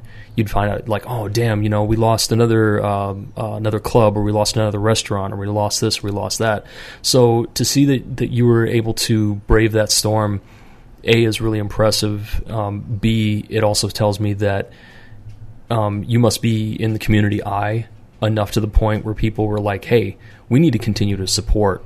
And plus, you know, y'all, I imagine, were able to find a way to adapt where you say, yeah, we can't do in-dining uh, seating, but we're going to go ahead and we're just going to make sure that everything that y'all get um, that's going to be curbside is going to be five-star quality. Were, were you guys Absolutely. able to? Were you guys able to take advantage of like the P P Ps and stuff like that? S B As? Um, no, we actually didn't. Oh, okay, okay. Yeah, oh. I think uh, I forgot why they didn't give her one. Mm-hmm. But okay. um, it, you know, it was nothing short of a blessing, dude. Like, yeah. um, twenty twenty was actually our our highest profit year yeah. to date. Yeah. Mm-hmm. Which was it seems like for nuts. a lot, yeah, you know, for a lot of community like restaurants, like a lot of grassroots restaurants, it seems like that's what it's really been mm-hmm. for the ones that did survive. Yeah. Like, you know, they would say twenty twenty was the most profitable, mm-hmm. and um, it shows. Yeah, like Turnstile said, you know, when it it really reflects on how you treat the community. Yep. You know, when stuff when shit hits the fan, the community comes through for you. Oh yeah, so that's that's good to hear. You know, yeah, man. They um the community showed us a lot of love, bro. So like up. a lot of love. Um, I'm not gonna front, man. Like, not having dining in was incredible. Oh mm-hmm. my god, yeah. not, like, like no real human contact. Oh right. man, it was a great year. It was yeah. outstanding. All right, and um, it helped us. Just we were just rolling all mm-hmm. day. Yep. Like there was no no turnover time. No right. people sitting and chilling. And it's like, yo, here's your here's your food. Right. Hit it. Just doing tickets. Um, yeah. And now uh, we actually started construction on our new dining room. Uh, okay. Earlier this week. Oh, so, word. Okay. Yeah, yeah. So we're uh, we're we're expanding a little bit. Yeah, this is really really dope. And and you mentioned uh, you said that you you two were from uh, New York. What uh, what part of New York were you from originally? I'm from Long Island. So Long I don't Island. Get, okay. I don't get I don't get credit. Strong Island. Credit. Oh come on, Strong man. Island. Yo. Yeah, it is. See, look, like if if you know, you know. Yeah, you know yeah. What I mean? Like yeah, it's just like De La Soul and J V C Force. De La, Rock Rock Marciano. Yep. Um, some of the Executioners, I think, came from Strong Island, I think. Yep. Um, uh, E P M D. Mm-hmm. Mm. Yep. Uh, everybody came through Long Island at one point. Mm-hmm. Ex-Fiend, I mean, Ex-Fiend, Stepfiends. Yep. I'll give them props, too. Yep, yep, yep, yep. I mean... But yeah, man. And it was... It, when did you uh, do the, the jump down to uh, Virginia Beach? Um, the city we were in, it was just like bad news. Okay. Like all around. Mm-hmm. Um, it's a spot called Wine Dance, New York. Okay. Um, it's actually where Rakim is from. Yeah. Mm-hmm. He actually lived like two blocks from my aunt. Oh, word. Like a really, yeah. I got a story about Rakim getting thrown out of a bar by my mom, but we'll talk about that later. Wow. Nice. um, little bit of juice. But uh, yeah, man, yo, she, yo, she's a beast. Mm-hmm. She raised three six foot, two hundred pound plus boys. Mm. with iron might. But um, so. Uh, it was just me, and my uh, my little brother, all caps, who's a who's a b-boy, okay, and uh, and my mom mm-hmm. for years. And so the the neighborhood we lived in, the neighborhood always looked out, mm-hmm. you know. Mm-hmm. So we could walk to the store at nine o'clock at night, right? And they'd be like, "Yo, what what are you, what are you doing? Oh, we came to get whatever." They make sure we got it, make sure we got home. Mm-hmm. No that, big deal. That's mm-hmm. dope because we were because you know we were kids, right? They open arcades for front for fronts for like for drugs and stuff. Mm-hmm. We're like, oh man, arcades! Nah, not this arcade. Right. And they right. Know. But uh, we got to a point where um, we got to that impressionable age. Mm-hmm. Like I think uh, I had just turned thirteen. Mm-hmm. Uh, my brother just turned eleven. Yeah. And uh, my mom was like, okay, I think now is the point where, like you know, it's it's, you know, it's it's time to get out before, right, you know, they try to pull you into the world that they're in. Right. And so uh, my aunt and my grandmother, my grandmother moved down here for medical treatment. Okay. And so we were driving down here like every weekend for mm-hmm. like a year. Yeah. Um, you know, my mom came into some money mm-hmm. and she was like, I'm out. Yeah. Like, let's, let's, let's bounce. Word. And so we ended up here, and uh, I've been here twenty years now. Okay. So, yeah. Wow. So Virginia's, Virginia's home. Yeah. All right. Yeah. Wow. And it's such a, um, I think we mentioned this before, that it's such a, um, uh, such a pivotal spot too. I mean, you know, the Neptunes are from the same area, you know, there's yep. just, and, you know, Teddy Riley and everybody, like all this great talent that just comes from an area that you figure is like kind of off grid. 'Cause you're like going like, okay, this isn't, this isn't D C, this isn't Philly, this isn't New York. So what, what would Virginia Beach have to offer? And then all of a sudden it's just like, oh, whoops. Yeah, here we go. We're just going to have like all this like great art and great talent. And then typically like the thing on the back burner is like, oh, by the way, we're we're also from Virginia Beach, you know? Yeah, yeah. 'Cause I, I think it's the, like the dope. Oh, sorry. Go ahead. I'm sorry. I said the, the dope thing about us being from here mm-hmm. is it kind of rubbed off on the dancers too. Yeah. So if you see somebody from Virginia, mm-hmm. you'll know they're from Virginia, but you won't know why. Right. You know what I mean? Like, yeah. So they're not trying to be New York B-Boys. They're mm-hmm. not trying to be Florida B-Boys. Mm-hmm. They're not trying to be, you know, uh, Canadian B-Boys. Right. Like, there's a style that we end up having mm-hmm. because of the lack of style, yeah. for, for lack of better words. Yeah. You know? And um, and that's the same way with the music. The music, yep. like, you know, they were trying so hard not to be anybody else that it became this this thing. Right. And, like, it's it's like, you know, they had to hold something in the Water Festival, and there is really something special about being from here. Mm-hmm. And a pride that we all kind of oh, carry yeah. with us to, to be different and actually yeah. like move move differently than, right. than a lot of other people. And and that's important because um, it, there's a there, there's a great quote uh, from the uh, um, I, I can't remember if it was in the book itself, but I know it was definitely in the movie. But the Count of uh, Monte Cristo, and when uh, Edmond Dantes was like first like learning how to read, um, and he's with the uh, with his mentor the priest, he's like. Writing on the wall, and he's like, so neglect becomes our ally. And it's just like, it's like the biggest advantage that you can have actually is being removed from like quote unquote the scene or like the hub, yeah. because now it's like a you you see what they're doing over there, but no one is here to be able to like whistle blow and say, oh, you're not supposed to do it that way. It's like you just come up with whatever you can to just to achieve the objective. And then you finally go to New York, or you go to Florida, or you go to um, uh, Philly, and then you start getting getting down, and people are like, what the fuck are y'all doing? You know, and they're like, what's up with this thing? Right. You know, and, and, and you're just going like, well, we're only doing it this way because nobody told us not to. And they go, hmm, okay. And next thing you know, you're going to start seeing like y'all's style starts showing up in other people's vocabulary, and you start seeing people like doing uh, certain footwork techs or threading or, you know, uh, certain concepts and stuff, and being like, oh yeah, you know, yeah, this is, and everyone's gonna be like, oh yeah, that's that, that's that, that's that Brooklyn, that's that Canarsie style and stuff. And then all of a sudden it's like, yo, where'd you learn that shit? And it's just like from motherfuckers from Virginia Beach. I bet it from them, right. you know. You know that happened one time, yo, at a zoo anniversary. I, yeah. I'll never forget this. It was yeah. the funniest thing ever. It was our first one. Okay. We went like five deep, mm-hmm. but but we went to get down. We're yeah. like, all right, cool, we're here. Mm-hmm. Like, this is why we're here. Yeah. We're like, we're here to show them that, you know, that we're representing properly. Right. And so we got we just got down. We mm-hmm. just had a really good time. Mm-hmm. And uh, I think it was D Filthy. Mm-hmm. D Filthy got on stage and he's like, "Yo, we're in New York, right?" Crowd goes nuts. Yeah, yeah, yeah, yeah. It's like, yo, we put on we we made hip hop, right? Like, yeah, yeah, yeah, yeah, yeah. And he was like, then why these country boys in Virginia got y'all looking bad? Yo. I was like, yo, son, we still got to get home. Relax. Yeah. What are you doing? But it was great. And from and from that moment forward, yo, we, we, we had a we had a respect from some of the cast up there. Mm-hmm. Like, that was our first time meeting Hannibal, which yeah. is really dope. Mm-hmm. Nice. Um, and, and after that moment, people were kind of like, oh, okay. Mm-hmm. You know, Virginia's doing a thing. Yeah. Like, that's, that's what's up. Yep.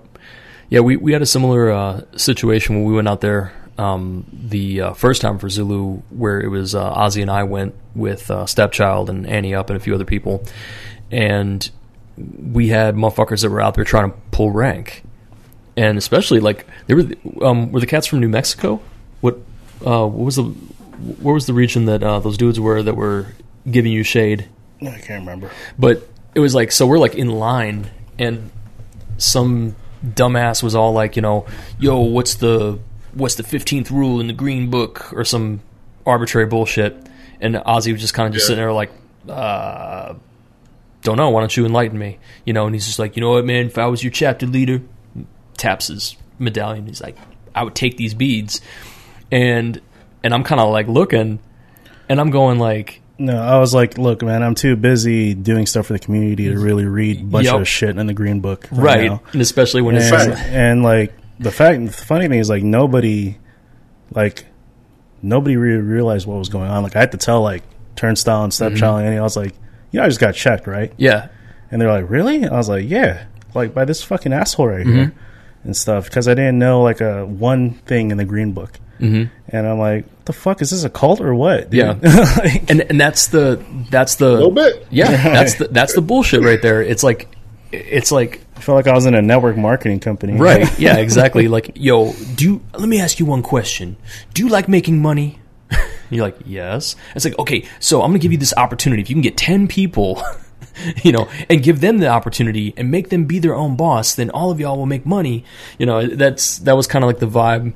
And especially like, because I was a sergeant at arms for our chapter, um, I had like several people come up and want to talk hands with me. And as soon as they connected with me, they realized, they were like, oh, yeah, we don't even know what the fuck we're doing.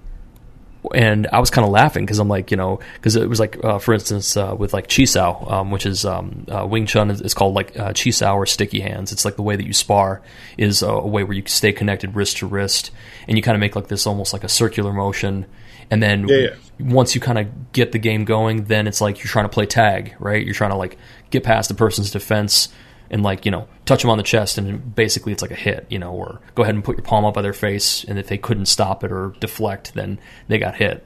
And I'm sitting here and I'm I'm doing this with um, a guy who was a uh, Savage Skull, I believe. So, you know, Cut Sleeve, who was out at the Zulu anniversary, and he was doing this truck driver cheese sour. He's like just, his arms are real violently like going back and forth and like this real wide circle and everything. I'm like, all right, whatever. And I just kept going straight forward, and I was like, doing takedowns and wrist locks and, you know, like jams and all kinds of stuff. And he was getting more and more pissed because this guy was probably like forty-five years old, and he was getting put on his ass by somebody who was, you know, thirty-one or thirty-two at the time. I was younger.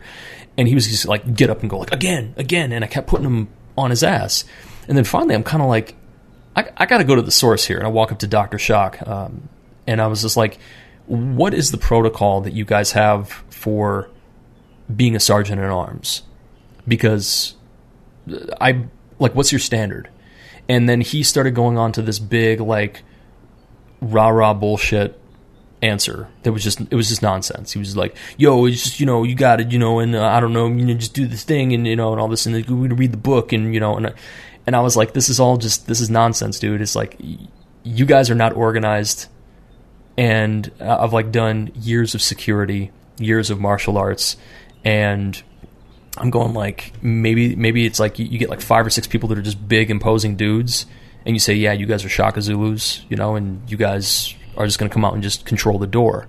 And, you know, if some shit goes down, uh, go to, goes down, you guys are going to come in and you're, just, you're going to bust heads. And I'm like, but there has to be like organization and protocol. And that was really where I started to become incredibly skeptical of what I was dealing with out there.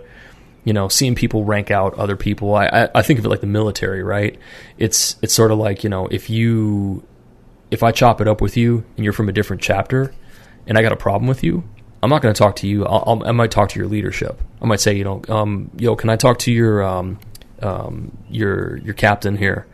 You know, who's who's the chapter leader? It's like, oh, they're right over there. And then you go and have, have words with them and say, hey, listen, you know, I didn't want to put this on, on Front Street in front of everybody else to hear, but, you know, you might want to talk to your your cat here and just kind of, you know, let them know to cool their brakes or whatever, you know, pump their brakes.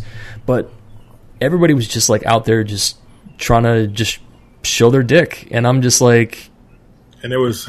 Yo, bad, bad choice of words. No, no. no I mean... Oh, hey, too late now. Hey, keep going. You know? Keep, I mean, yeah. keep, you know? Keep, keep it going. But you know what I'm saying? Like, everybody just kept trying to pull rank. And I'm going like... I'm like, yo, man... You know, some of, some of y'all ain't even like real, like nice with, with even with your hip hop like that. You know, you're I, I see you get up and try to rock the mic, and it's just a whack show, or you can't D J, or you can't dance for shit, and yet you're supposed to be, you know, this who's who and stuff. And then you know, and I just I just got to a point where I was just like, man, I think that ultimately, you know, it, it really is up to the individual, not up to a, a group. And then those like great crews are. You know, they're comprised of great individuals. Like each one of these people is strong on their own, but even better together. And that's, you know, that's where like the real, uh, the real power happens. And I know that sometimes people wanted that to happen, and people were even trying to like push the narrative with Bambaataa to say like, oh yeah, you know, the Warriors was actually based on his exploits because he was he was Cyrus. And I'm like, get the fuck out of my face with all that bullshit. Hey, yo, son, I don't know what he was feeding these cats, yo, K R S included. Mm-hmm. Like, yo, they fed yo, they fed us some wild stuff, yo. Uh-huh. Yo, they made him the the most literate and the most prolific, the most everything. And mm-hmm. It's like, yo, like this is this is the story of hip hop. You're like, mm-hmm. uh, uh, okay, cool. Like you're you're from here, so we believe this now. Mm-hmm. Like. And then we go telling people, and now we have to recant the whole thing because all you guys are douchebags. Yep. Yeah, it all got yep. fucked. I mean, in a sense, not in a sense, but literally we were calling him the Amun-Ra. Mm-hmm. So it's like, right. fuck. Yeah. And, you know. I was like, I'm not calling him none for that. and, and, yeah, it's just this, this like, this all-seeing eye, you know, kind of. You know, shit. Is Again, it goes it goes back into, like, what you were saying about, you know, people who really do deserve to be the five-star general, but they're like, yo, I'm too busy putting in work to fucking care about the the medal. I, I don't want the accolades because I'm about the process. You know, I'm not about, you know. Dude, it's like a good restaurant owner, mm-hmm. right? And Will, you should, you'll know, you're obviously very familiar with this. A good restaurant owner is the one that jumps in. Yeah, they jump not, on the not line. Not the one that just chills, the, chills there and fucking just oversees everything mm-hmm. and just chills there like with a thumb up their ass. Right. No, they're they're jumping yeah. in. They're jumping in in in the in the line to cook, or they're serving, or mm-hmm. et cetera. You know, that's a good restaurant owner. And oh yeah.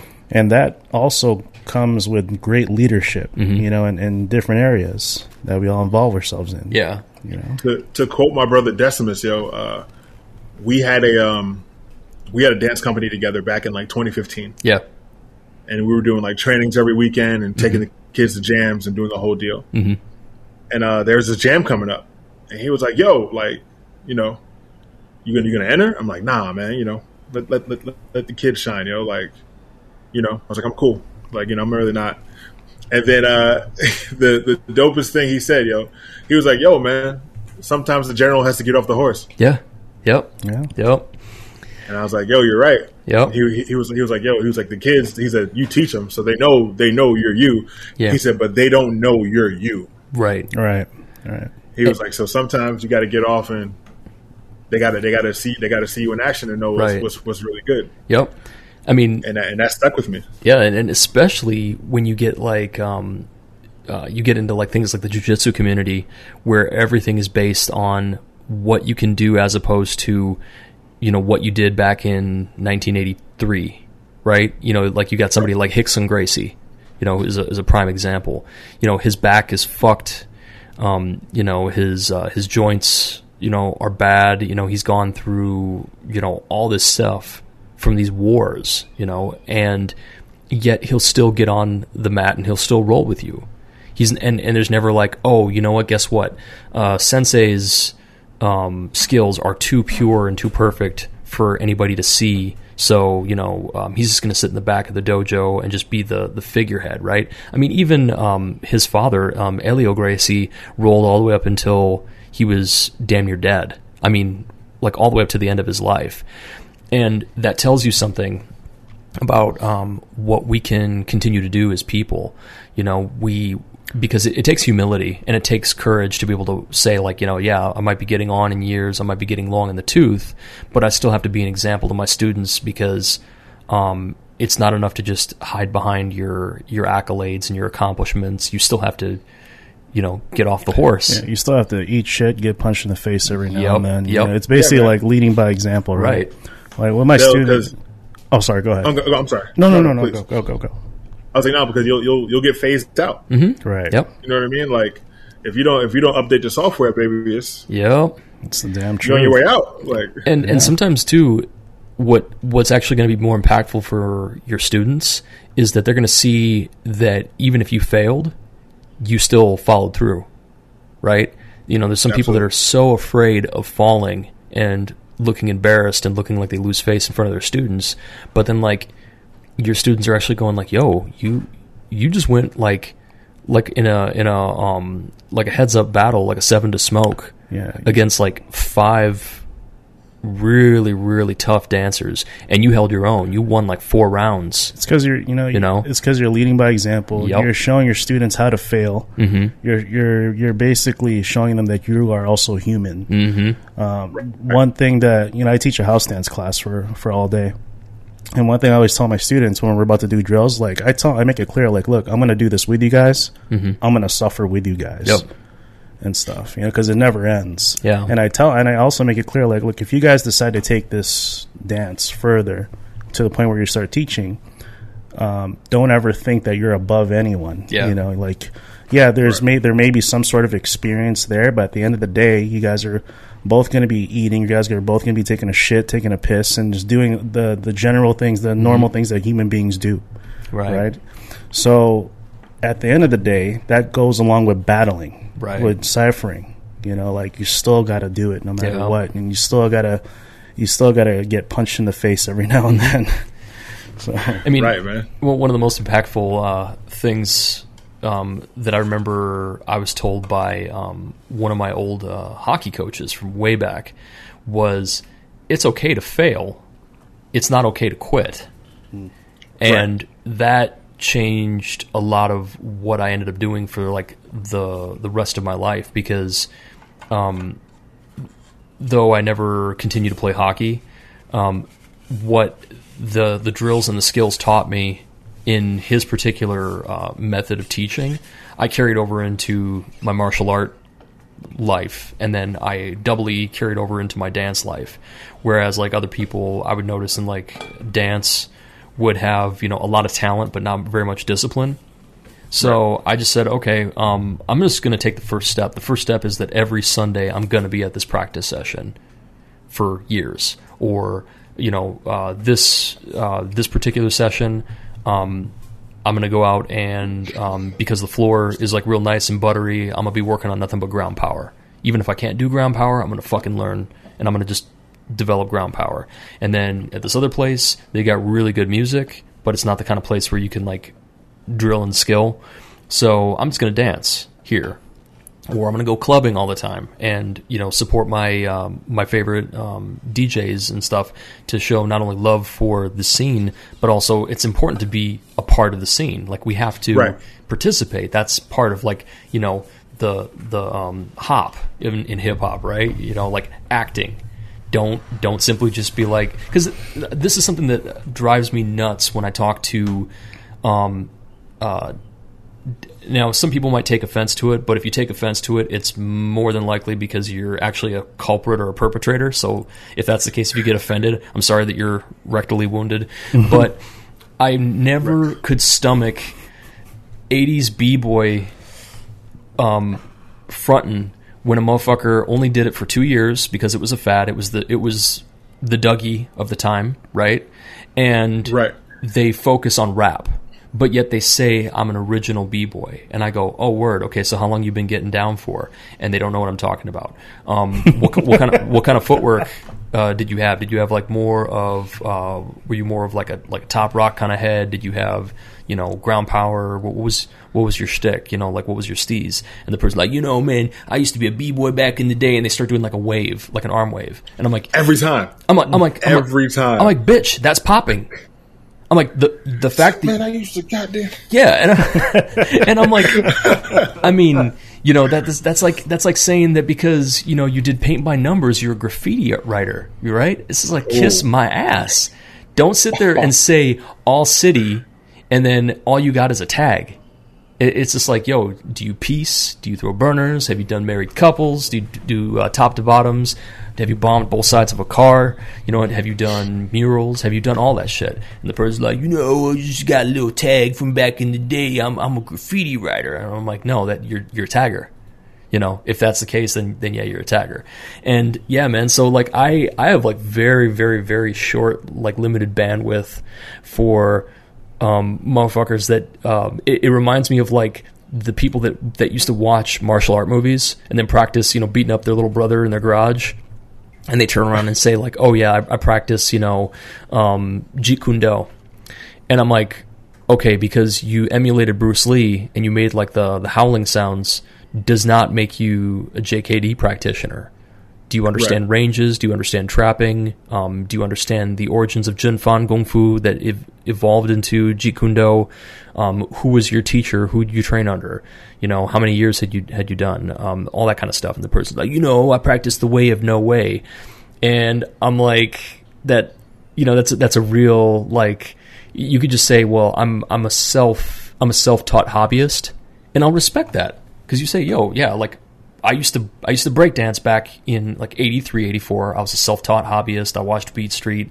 I watched Wild Style. I thought that shit was hot. I did it, and then all of a sudden, when everyone started doing the Running Man, I fucking stopped, like everybody else, you know.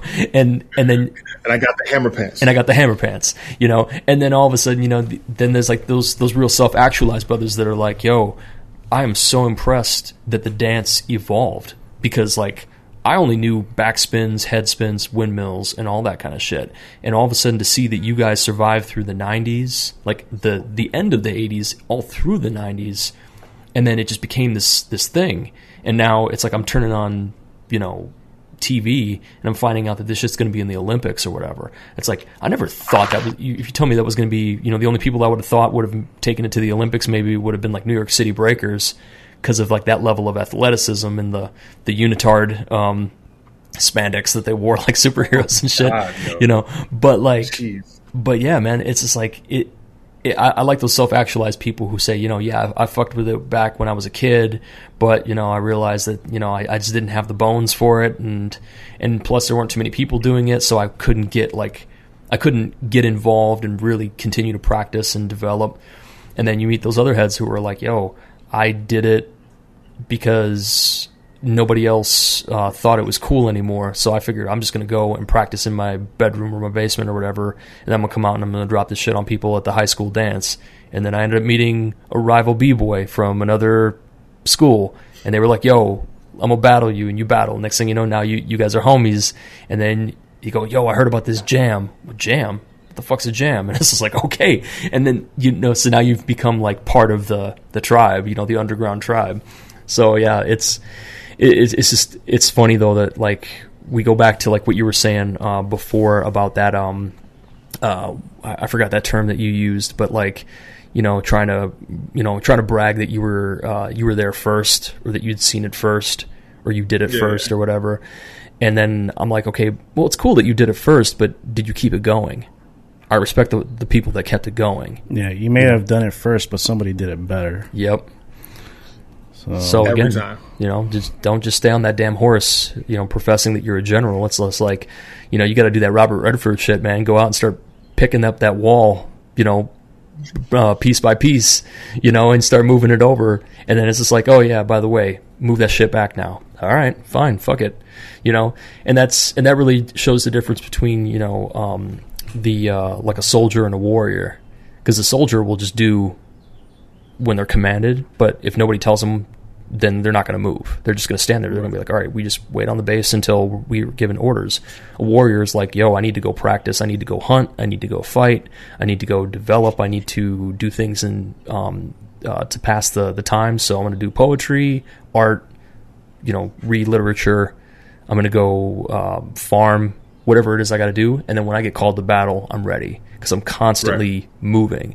And that's something that I think is like important just as a human attribute, right? It's just that the world is never going to meet you halfway. So if you're just going constantly getting after it, getting after it, getting after it, you are more um, privy to opportunities than that person that's just sitting on their stoop, you know, taking, you know, a forty to the head, you know, sharing that blunt with people, and then wondering why life is passing you by, and wondering why, like, nothing is coming to the block and, like, uplifting you and you and bringing you out. It's like, because you ain't doing it. You you just you're waiting for everything to fucking happen for you, kid. Right. The so, road doesn't come up to meet any man. Yep. And and again, you know, time does not give a shit. You know, it, it's just like something that I think a lot of people struggle and try to come to terms with, is just the fact that they keep, like, putting everything off until tomorrow. And I'm like, that shit ain't promised. So move like you right. got a purpose. You know, get your ass up right. and move. So, so yeah, that that was my soapbox rant. It's all good. So on to uh, bigger things. Plantanos. All right. You guys cook, uh, you mentioned vegan Caribbean food, so I imagine that you guys have some amazing plantanos, which I'm hoping that you will FedEx to Ozzy and I. As, man, uh, you can make those yourself, man. I know, but it's better when somebody else makes them for you. Nah, man, not at all. Man, you gotta, you gotta find the proper brown to yellow ratio. Yeah, that that is true. That is true. What would uh, which I'll just uh, fly my ass over there and, and have some? How about that? Do you use um uh, typically, like, in your uh, Caribbean cooking? Do you guys use uh, tostones, or do you do um the uh, the other plantanos? We do the other ones. We do the, we oh. do the sweet the sweet plant. Okay. Yeah, yeah, th- those ones are so bomb, especially, like, if you uh, uh, get them get them just thick enough to where when they cook, they kind of get, like, that little uh, like brown, uh, uh, the crisp, baby, crispiness over them, but not like My, it's like you have to be able to squeeze it and be like, oh man, that's almost gross, but not really. Yeah, yeah, yep, yep. yeah. And uh, do you um, do y'all do um, uh, what is it called? Um, Uh, do you do um, the the other ones, um, uh, Maduro, out there? Yeah. Okay. Those. Oh yeah, dope. Yeah, dope. Yeah. How, how about like uh, yuca fries? Mm. Yuca fries is uh, that kind of gets down more to like a uh, like a Latin Caribbean. Okay. Like um, like we Cuban. are so so we uh, we're Guyanese, okay. Guyanese base, mm-hmm. but like okay. West Indian influence. So yeah. it's like a lot of jerks, mm-hmm. nice. jerks, curry, stews, yeah. stuff like that. But uh, we just took all of our old meat recipes and, and swapped them. Okay. And it worked out. That's worked awesome. out really well. So are you strictly like one hundred percent vegan, or is it just like uh, you got more vegan options on the menu? Oh, no, we're we're top to bottom vegan. Oh, word. Okay. Wow. Nice. Yeah. Um, And I imagine then uh, that is, uh, like, when you're saying vegan, like, one hundred percent vegan, not even, like, uh, like ovo-lacto vegetarian or anything, where you still do, like, you know, eggs and uh, nope. eggs and fish and butter and whatnot? Not even, not even honey. Okay. Wow. Dang. Dang, y'all y'all just, like, just like we're figuring it out.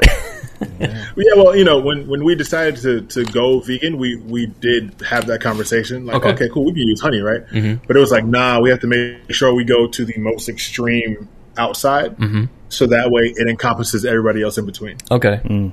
So, like, if you are one of the, the animal activists, it's like, mm-hmm. well, well, bees suffer for honey. And I'm like, okay, well, I got it. No no honey. Yeah. Right, like, right. You know.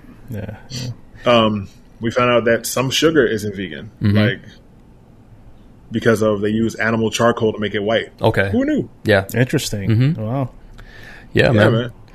And it's it's been a it's been a it's been a process to learn, but it's been like a lot of fun. Okay, it, it allows a lot more creativity, mm-hmm. a lot sure. more, you know, yeah, a lot a lot more creative freedom, because mm-hmm. you're not really stuck to like like four proteins. You yeah, know what I mean, like right. So you gotta you gotta get creative and you gotta get busy, and it's been it's been great. What would you say your your favorite dish is to make? To make? Yeah. Mm-hmm. And what's your favorite dish, and what's the most popular dish that comes out of the restaurant? Jeez. Okay. Uh, my favorite to make is I actually don't know. Oh. Okay. Yeah. I'll be honest. Yo, my favorite dish to make. Mm-hmm. Period. Mm-hmm. It's pancakes. Okay. Really? Yeah. Always and forever. Mm-hmm. Gosh, pancakes. Damn it!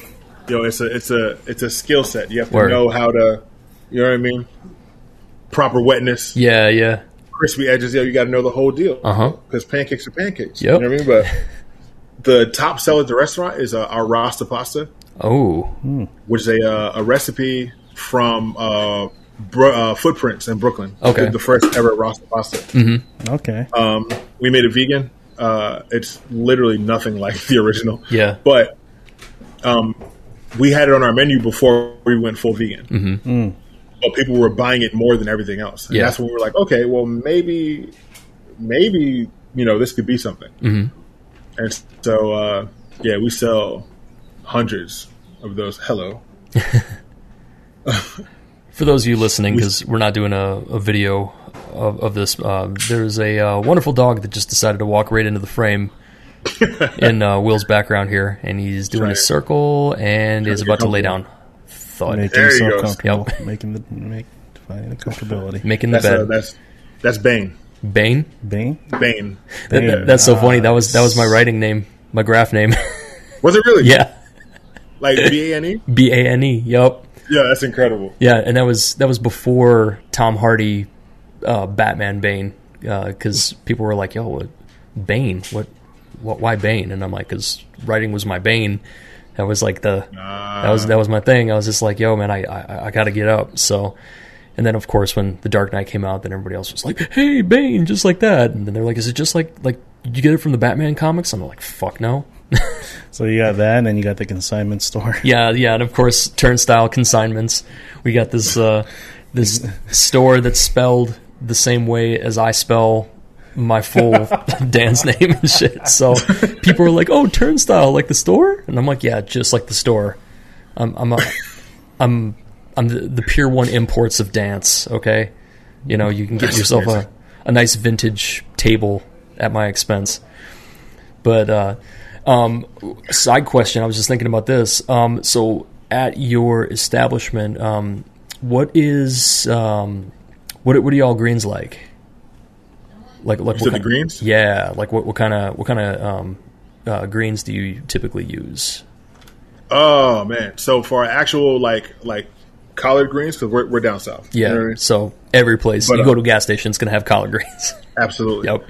But um, it's a mixture of uh, collard greens, kale, uh, mustard, and turnip greens. Mm, mm, so yep. That's good. You got to love them uh, them tri-greens. Oh, yeah. Um, Can't do, go wrong, man. Uh, do, do y'all do, um, since it's uh, your establishment, do you have, um, do you do more like of a, of a jerk seasoning, or is it like uh, smoked? Um, So we do smoke for the collards. Okay. And we jerk, we jerk a whole bunch of stuff. Pause. Okay. Like, but like, yeah. But yeah, man. Uh, so we actually uh, we do we do jerk mushrooms, and we actually Ooh. we treat them just like we treated our chicken. So okay. we marinate them overnight, mm-hmm. smoke them for like two hours. Okay. Like, uh, yeah, and they're I hate mushrooms, but they're really good. What, what kind of mushrooms do you uh, typically use? Do you just use like bellas or porcinis or shiitake or something? Portobellos. Okay, portobellos. Okay, nice. Mm, those are nice. Nice, big, nice. Big, meaty joints. Yeah, yeah. That, that's that. Uh, for those of you who are apprehensive about uh, vegan dishes, um, I always tell people, I'm like, you know, you can do with or without tofu, but if a vegan restaurant's got good mushroom dishes, like, utilize those, try those, because that, mm-hmm. that's like the best way to transition from like being used to eating a lot of meat to wanting something that's going to have that kind of That, that kind of texture, and it and Man, also if, like the flavor. If you can, like, like let's say you had like a really bomb carne asada marinade, yeah, and you just threw your mushrooms in it. Uh huh. As long as like you press them in serum mm-hmm. and get like a little bit of char on it, mm-hmm. like it's. I mean, you can't tell the difference. It's like a really dumb statement, but oh yeah, but it's it's. really close, like it's almost like a really fatty piece of meat. Yeah, yeah. Wow. That, that's I, I try to I, I try to explain it to somebody who was uh, they were they were questioning. Um, I was doing a stir fry dish where I was using um, I was using porcini and um, uh, maitake and shiitake mushrooms, and nice. they were they they were going like they were they were going like okay, I'm I'm not a mushroom person really, and I'm like, why are you allergic? And they were like, no, I just never like mushrooms. And I said, all right, well, just give it a shot. And I said, um, have you ever had like really fatty, uh, like really fatty pork dishes? And they said, oh yeah, yeah, I'm, I, I like pork. And I'm like, okay, Th- just imagine that that's basically what this is. Like you got like there's like more fat than there was meat, and yep. you're actually gonna probably dig this. And sure enough, man, he he went ahead and he tried it. And then after it was like a month later, he's like, yo, man, you ever gonna make those? Uh, you ever gonna make those greens again? And I was just like, uh, yeah, I can I can go ahead and hook you up. So like, yeah, I'm, I'm for a fee. Yeah, exactly. I mean, and and shit, I'm so so glad that I got my pressure cooker, because that just speeds up the process. It used to be, you know, um, several hours um, using the um, uh, the crock pot and going through like the whole nine and all the prep and stuff. But now I'm going, okay, I, I want greens within an hour. So yeah. I'll, I'm going to go ahead and I'm going to throw them joints into uh, the pressure cooker, uh, give it a couple of uh, dabs of liquid smoke just for the additional effect. I use uh, I, I use uh, one of my favorite seasonings is uh, Slap Your Mama. So I'll go ahead and throw uh, Slap Your Mama in there. I've heard good things about yeah, Slap Your Mama. Man. Yeah. And um, and then I'll I'll pre um, I'll uh, I'll either brown um, uh, cubed up um, it's uh, turkey bacon is one of my favorites mm-hmm. that I like to use, and I'll stir fry uh, pan fry the turkey bacon first, season it uh, with Slap Your Mama, and then once it gets cooked, then I go ahead and I throw that in last, and then finally I'll throw in like mushrooms, and yeah, I mean I've. I, like people just be tripping about my greens because they're just like, oh damn dude, I, I didn't expect that these were going to be like good and spicy, and they got this like good smoky flavor to them, but nothing's like overpowering. So, I, so I'm always judging everybody's places by their greens. That's like I heard if you add a little bit of baking soda to your greens, mm-hmm. it'll make them more tender. Yeah, yeah, like it, to to help speed up the uh, the. Uh, I don't I don't want to say like. Um, not disintegration process, but that's kind of what you're doing, right? You're you're uh, breaking like you're it down de- a little bit, denaturing, yeah. denaturing. yeah, um, yeah. Or, or even um, I like using um, uh, it's uh, this uh, meat tenderizer that comes from um, uh, pineapple enzymes. Um, yeah, yeah. So like you'll you'll go ahead and you'll throw that on there, and then um, I also like I've uh, I've got a pretty nasty uh, marinated steak recipe that I do. Um, so if you are Now, are you vegan by practice, or is it just by, by proxy because of the establishment? I'm vegetarian by practice. Okay, by uh, practice. Okay. By so practice. Uh, I, I might, like, one of these days, um, either if you come up to Minnesota or we uh, come out to your neck of the woods, or we all meet, like, let's say we all just figure out a way to, like, go and get up with X over in, like, you know, Portland or something. Yeah. Um, we're all just going to have to go ahead and just do, like, a like a kitchen party and just cook. Cause, oh, it's going to go nuts. Yeah, yeah. Like, because I don't know if people know, Decimus is ridiculous in the kitchen. Yeah, no, really. yeah. Yo, well, he's crazy. Oh, shit. Like, like yo, like yo, we if we go in one, two, Mario and Luigi, yo, like it's yo, it's crazy. Yo, my guy is yo, he's he has a lot of talents. Like, mm-hmm. like Des is one of those dudes where. If he picks something up, he's going to be good at it. Mm-hmm. Oh, like, for sure. yeah. yeah, yeah. Like I remember, he made a flyer like a year and a half ago. Yeah, and I was like, "Oh, dope!" And he was like, "Yeah, man." Then we're going to start making flyers. Then all of a sudden, he's like killing flyers. Right. And he started DJing. Yeah. Well, he was going to be a good D J regardless. Mm-hmm. Like there was no. Then he started producing, uh-huh. and that ended up being good. I'm like, "Yo, yeah, yo calm yeah. down, yo. Leave he's, something he's, for the rest uh, of us." He's one of those dudes. There's yep. like everything he touched turns into gold. Yep. Yeah, man. He's just the. Uh, bit- And again, that, that also tells people that it's possible, right? Like you see a lot of people who say like, "Oh, you know, I'm, but I'm not a, I'm not a good dancer, or I'm not a good cook, or I was never good at school, or you know, I don't, I don't understand math or whatever." I'm like, yo, I'm like, all these things are skills. They they can all be learned. They can all be practiced. And I think the biggest thing that we do is we deny ourselves, um, and this is something that we learn like through dance, right? Is the reason why we improve is because we're constantly doing it. It's not like, you know, you went to one practice session and then you didn't go for six months and then come back and then everything you're doing is fire. It's like you you literally have to say, yo, next week I got to sharpen that sword, otherwise it's going to get dull. Yep. And that's the difference between like, you know, I used to be a B-boy back in the day, or, you know, or I'm a B-boy because I used to do this back when I was like, you know, fifteen or whatever, versus the person who's like, yo, I've been earning a living at this for better part of thirty years. And, you know, sure. I throw jams and I do all this other stuff because of what I picked up, you know, the, um, uh, the values that I picked up through dance.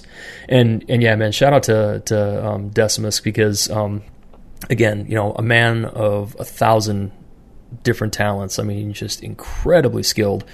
Um, very, very prolific too. I mean, he's he's one of those dudes who, again, there's just something about like the Assassin's Crew I wonder if it was all like y'all had to just go ahead and take like, you know, this like dance S A T. It was just because because I'm like, yo, I'm like, I don't, I, I don't, I don't see anybody that like scored like less than fifteen hundred. You know, I'm just like, oh, going like, man. Jesus, you know, everybody's just like, you know, th- th- there's no knuckleheads. And that is like, uh, I think that that's, that, that says something rather than like, yo, let's get like this, this phalanx of a thousand people, but only like five of them are actually worth their weight. Um, you know, so I'm, I'm thoroughly impressed and, uh, have nothing but, you know, admiration and respect for y'all. And, you know, I, I look forward to being able to build with you, um, at more events now that everything's starting to open up and with vaccinations well, and stuff. I, so I can't wait. I was talking today, man, like, uh, some of the homies in Arizona, yeah, you know, their clubs open back up. So yep. They're back at the club. Oh, yeah. Yeah. And I'm like, yo, son, like I miss the club so mm-hmm. much. Like I haven't had a chance to get with the crew and go out and like and rock in right. like almost three years now. Mm-hmm. You know what I mean? Like, yeah. I was like, yo, come on, son. Like, well, and we live in Virginia Beach. That's the one downside to living here. It's mm-hmm. kind of like a, you know, it's a huge military town. Yeah. Massive military town. Right. So everything's top forty. Mm-hmm. You know what I mean? Yep. Everything, everything's top forty in chain restaurants. Mm-hmm. Um, but they're kind of now in some spots, they're starting to get a little bit of culture around here mm-hmm. and trying to like maintain it yeah. at, a, at a, you know, and that, very high level. So that that's a, that's an important thing that people uh, seem to sleep on about the South, especially, is that there's like, um, and it doesn't matter if you're on the Eastern Seaboard or even if you get it like, you know, into like uh, Texas and places like that. There's just all these like just these dope little like hole in the wall uh, bars and clubs and um, smokeries and places where people are just slaying and they're like, yo, we've been around since, you know, since the first. Um, we're, we're one of the first companies to ever actually make whiskey, or you know, we're one of the first companies to um, actually start, you know, mass uh, like smoking meat. Uh, prior to that, everybody had like their own little like uh, smoke shacks and stuff, and we're we're one of the places right. that like did it in house, and then we exported it all throughout like the tri-state area or something. So I I'm always recommending to people. I'm like, yo, man, uh, learn about like different parts of the country, travel, and definitely uh, go on like a food quest, because it's amazing when you when, when you find the food, you also start to find the art and the culture and the music are all like really close. Someone says like, "Yo, right. man, you, you come out here," and then after that, they say, "Yo, you you dress like a like a hip hop head, or you you look like a house dancer or something like that." And you go, "Oh yeah," and then they go, "Hey man," and then they want to bring you over someplace. And then next thing you know, you, you got this in rather than just like going to like the bar or the club and right. hanging out there for forty-five right. minutes around a bunch of like Marines and shit, and you're all listening to like Usher or whatever, and you're kind of going like, okay, yeah, this is dancing like Jean-Claude Van Damme and breaking. You know? Yeah, exactly. Just the with with the with the Muscle Beach unitard and shit. Oh, you know, oh, that's so gross. Oh my god, yeah. And, and it was funny because then he he kind of wore like a variation of that in Kickboxer. That was it, it was like a combination of like a muscle shirt and suspenders. And it just like, yeah, yeah, and he's dancing with Thai girls, and you know, and the, but, but of course, that w- without that though, we would not have that epic song by uh, Bo Williams, uh, "Feeling So Good Today," which was a classic. So, so good. I gotta come out there. I have to come out there though. Oh shit, yeah, shit, yeah. I, I mean, you guys are amazing, but you know why I have to come out there for Prince? Yeah, yeah. I, I gotta go to Paisley Park, man. Yeah. Every time, every time people come and visit, I always bring them to First Ave. Mm-hmm. Um, I will start bringing people to Paisley Park. Mm-hmm. Um, yeah. But yeah, There's for, a um, actually a friend of mine uh, named Rob D N A who's mm-hmm. uh, who's from here. Okay, uh, one of Chad Hugo's good friends. Okay, uh, they started making music together mm-hmm. at the same time. He mm-hmm. actually was an engineer at Paisley Park for like eleven years. Okay, word. Wow, okay. So he's the coolest guy on the planet. Right? It- This is so funny too, the, how this kind of came around full circle, because uh, I, I didn't mention this in the in the beginning of the podcast, but uh, we almost were going to start like a half hour late because I wasn't sure if I was going to make it here on time, because right. I was in a music video earlier today, uh, Locking, and it is a video by um, one of our local uh, treasured M Cs named Truth Maze, and it is the the track itself is a big homage to Prince, so. Every dancer that they had was at a different Prince mural in Minnesota. So I happened to draw the one that was right off of West seventh Street, uh, like a block away from our crewmate, uh, Tiberius. Uh, shout out D J Ty. Um, and uh, there's a, there's like this mural of uh, Prince's bike right next to the, the waters of Lake Minnetonka. And right. and I'm rocking a Prince uh, T-shirt. Uh, I got a Purple Rain T-shirt that I put on, and then um, like my locking bowler and all that kind of stuff. And I was out there getting getting loose with it, even though it was like humid as shit. And the camera crew showed up like late. I was there at exactly ass on curb three forty-five when they said, okay, three forty-five, we're going to start at four. And they didn't show up until like four forty-five. And it was something where the producer, um, her phone died, so she couldn't get word out to the rest of the crew to coordinate and vice versa. Like they kept saying like, hey, let, you know, uh, let one of these dancers know, or a couple of these dancers know that we're going to be about like a half hour behind schedule and stuff. So I was just sitting there just waiting. And then all of a sudden she got back to me. She goes, oh yeah, they're, they're going to be on their way and stuff. And I'm like, all right, well, hopefully I got enough time. And thankfully it wasn't like a long shoot, but, um, we did have to do like, uh, several takes at like different camera speeds and stuff. But yeah, man, we'd love to have you come out here, take you around, show you, you know, sadly, because I think First Avenue is like closed, closed. Um, mm. we, we brought Sneaks out there one time. Uh, shout out to Sneaks from uh, Chicago Tribe, but we brought him out and actually like pointed up to the, uh, to the catwalk where they were doing the, um, uh, they were doing the Scoobots to uh, Jungle Love. Yeah. Yep. And, and he's just like, oh my God, yeah, that. That was in Purple Rain. I'm like, yeah, this is where Purple Rain was predominantly shot. And Crazy. He's like, you have got to be kidding me. Uh, this is, I've never, this is just nuts. And yeah, man, so we, we would definitely love to have you come out here, bring you out there, bring you to uh, get get some breakfast over at like Brasa. Uh, probably bring you over. Oh, man, let's you know, do it. Couple as long of, as it's before like September. Mm-hmm. Yeah, like, we I'll get cold earlier. Yeah, we, we can we can get we can get some. I mean, we you know we we have um we, we have like the the last big flare up is typically in October, where we'll have like mid October is where we'll get like a couple of eighty or ninety degree days, and then everything just drops off by October thirty first, and then that that's usually where it's like, you know, you gotta you gotta it's get terrifying. Out of Dodge, otherwise you're gonna be stuck here and you're gonna be like, yo, what's this flaky white shit that's raining from the heavens? Oh snap! Canceled flights. So, I got to shuffle up my car. Yeah.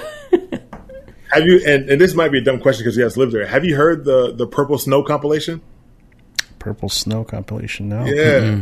Mm-hmm. Mm-mm. So Mm-mm. the Purple Snow compilation is a compilation of all the artists from around that area during the Prince era. Okay. So like that sound, mm-hmm. but like all the different funk bands and stuff that came okay. out of that area. Yeah. Oh, it's incredible.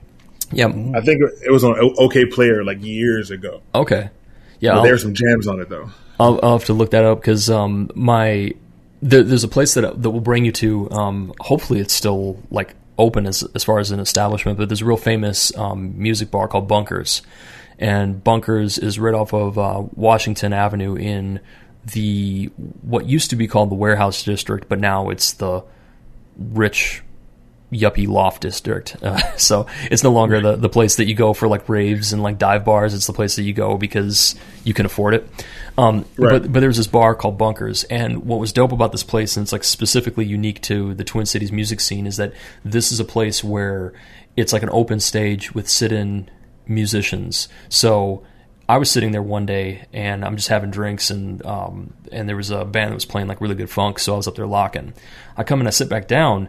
And then all of a sudden, um, Doctor Fink posts up right next to me, sits down, and starts talking with me.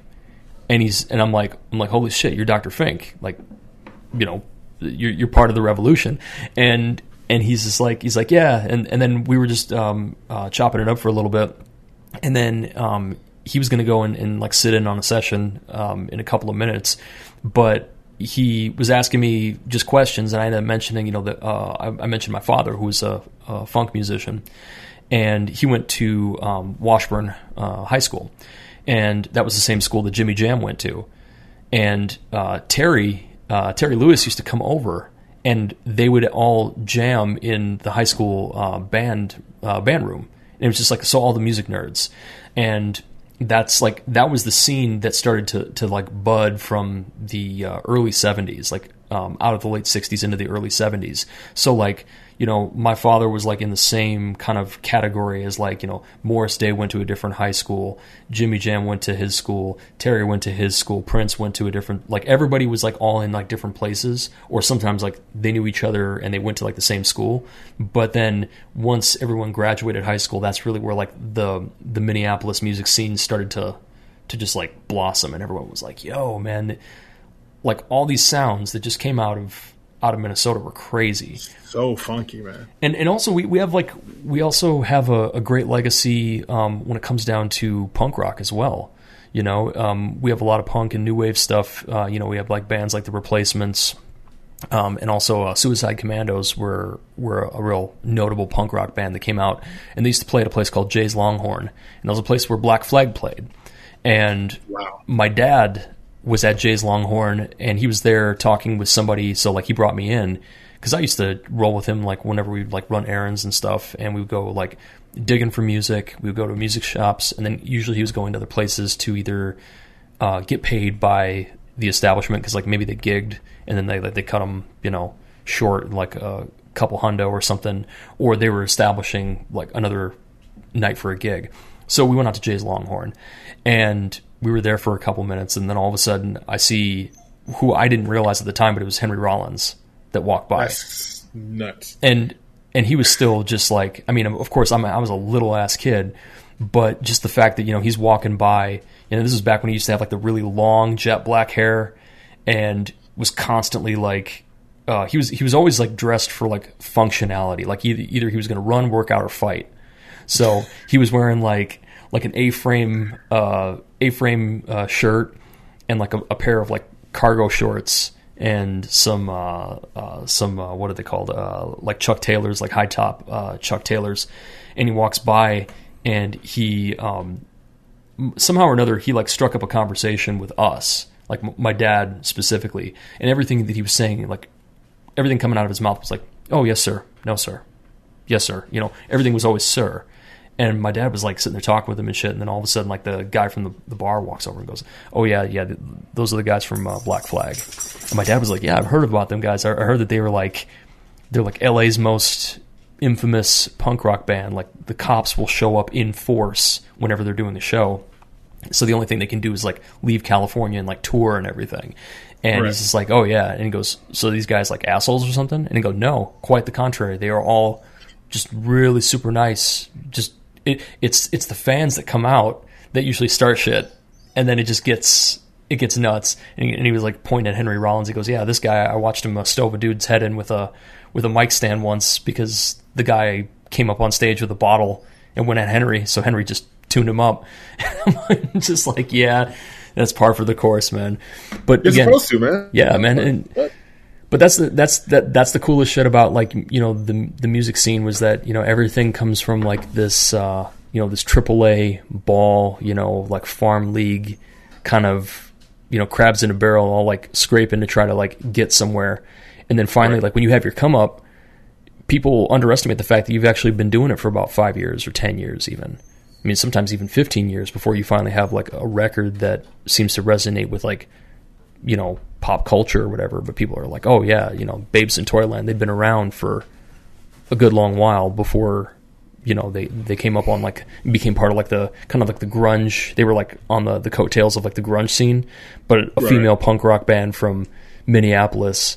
And people were just like, "Oh yeah, yeah, Babes was, was the shit." And, you know, Soul Asylum, same thing. You know, they came up from like Duluth, and Duluth is like three hours north of us. But, um, you know, Bob Dylan came from the, um, Uh, the what's it called? Uh, the uh, um, the Iron Fields of Hibbing, which is like kind of northwest of us and stuff. And you know, so it's, it's amazing that we have like all this like um, you know, profound art and talent that comes from such a, a strange state, right? You know, we we don't have like this like massive metropolitan hub like Chicago or New York even. And yet we get like all this, you know, just badass art that comes from here. So we're we're really proud. We're we're super super proud of our state. And we, anytime that anybody comes out and wants to kick it with us, and they say, "Hey man, can can you drive me to like where where Prince's dad beat the shit out of his mom in Purple Rain?" And I'm like, "Okay, yeah, I'll, I'll bring you there." you know, can, can you bring me to Paisley Park and show me, you know, where uh, where Kevin Smith saw the sign that says that this entire establishment is set to record? So, you know, and then like one of Prince's A and R people was like, yeah, so if you go to the bathroom, don't talk shit about Prince because he hears everything. He knows everything. You know? And Kevin Smith was like, really? And he's just like, oh, yeah. Like, people have been fired because they simply just decided to go in and go, damn, I don't know what the fuck this guy wants. Next thing you know, it's just like, yeah, Steve, will you please uh, report to the engineering booth um, as soon as you're done washing your hands? And then it's just like, yeah, you're fired. You know, so yeah, outstanding. Yo, I love I love him even more now. Yeah, but you know, that, and then everybody has their weird Prince story. I mean, you know, um, one of mine was uh, going out to Paisley Park, and this is when he was like at the height of his J W preaching. So we were out there and standing room, um, and he decided to perform, and then there was a, a point a point where he wanted us all to like take a knee. And I'd been dancing, so like my, my legs were just done, and I was like, I do not have, I'm not, I'm not rocking knee pads or anything. I do not feel like taking a knee. And right.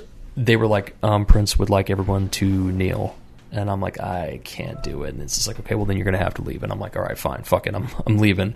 And you know, and I end up leaving. And then my boy texted me like fifteen minutes later, and he goes, bro, he's not even playing music now. He's just preaching about Jehovah's Witness shit. It, it's like a recruitment or something. And he's like, I'm I'm feeling indoctrinated right now. Uh, I want to go home. I'm, I'm like, nah, yo, you you stay and you listen to Prince. Yep, damn it. Yeah, you you stay and you. And it was so funny because Prince was such a uh, uh, what's it called? Um, he was such a um, uh, I don't want to say quagmire, but like he was a real paradoxical kind of a person, right?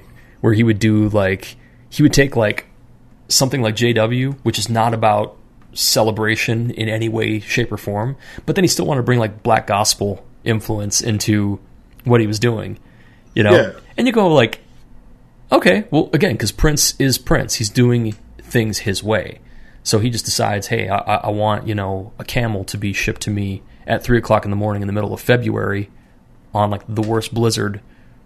I should get that because I'm Prince and I feel like having this. Or, oh, I'm bored, I feel like going to California, so get the jet ready. We're we're going in like twenty minutes. There, there's no like, okay, Prince, well, we got to figure out the logistics and this and this. It's just like, no, it's like, all right, we're, we're you know, getting the plane brought out onto the tarmac and we're waiting for you. So, but yeah, there's a, there's a lot of people that have those stories, and they, they talk about like also just the the, fa- the fact that Prince was such a fan of music too, that he would go out to like other people's shows and do the same thing, where rather than like sitting in the front row and waving and having everybody see him, he'd be like up in the rafters with the sound guy watching, and then just like just sitting there like a like a kid, just, you know, chin on his hands, just watching. And then next thing you know, someone would get a call that said like, oh yeah, um, uh, we got a call from Paisley Park and we're going to go out there next week. And then Prince would just want to meet your band.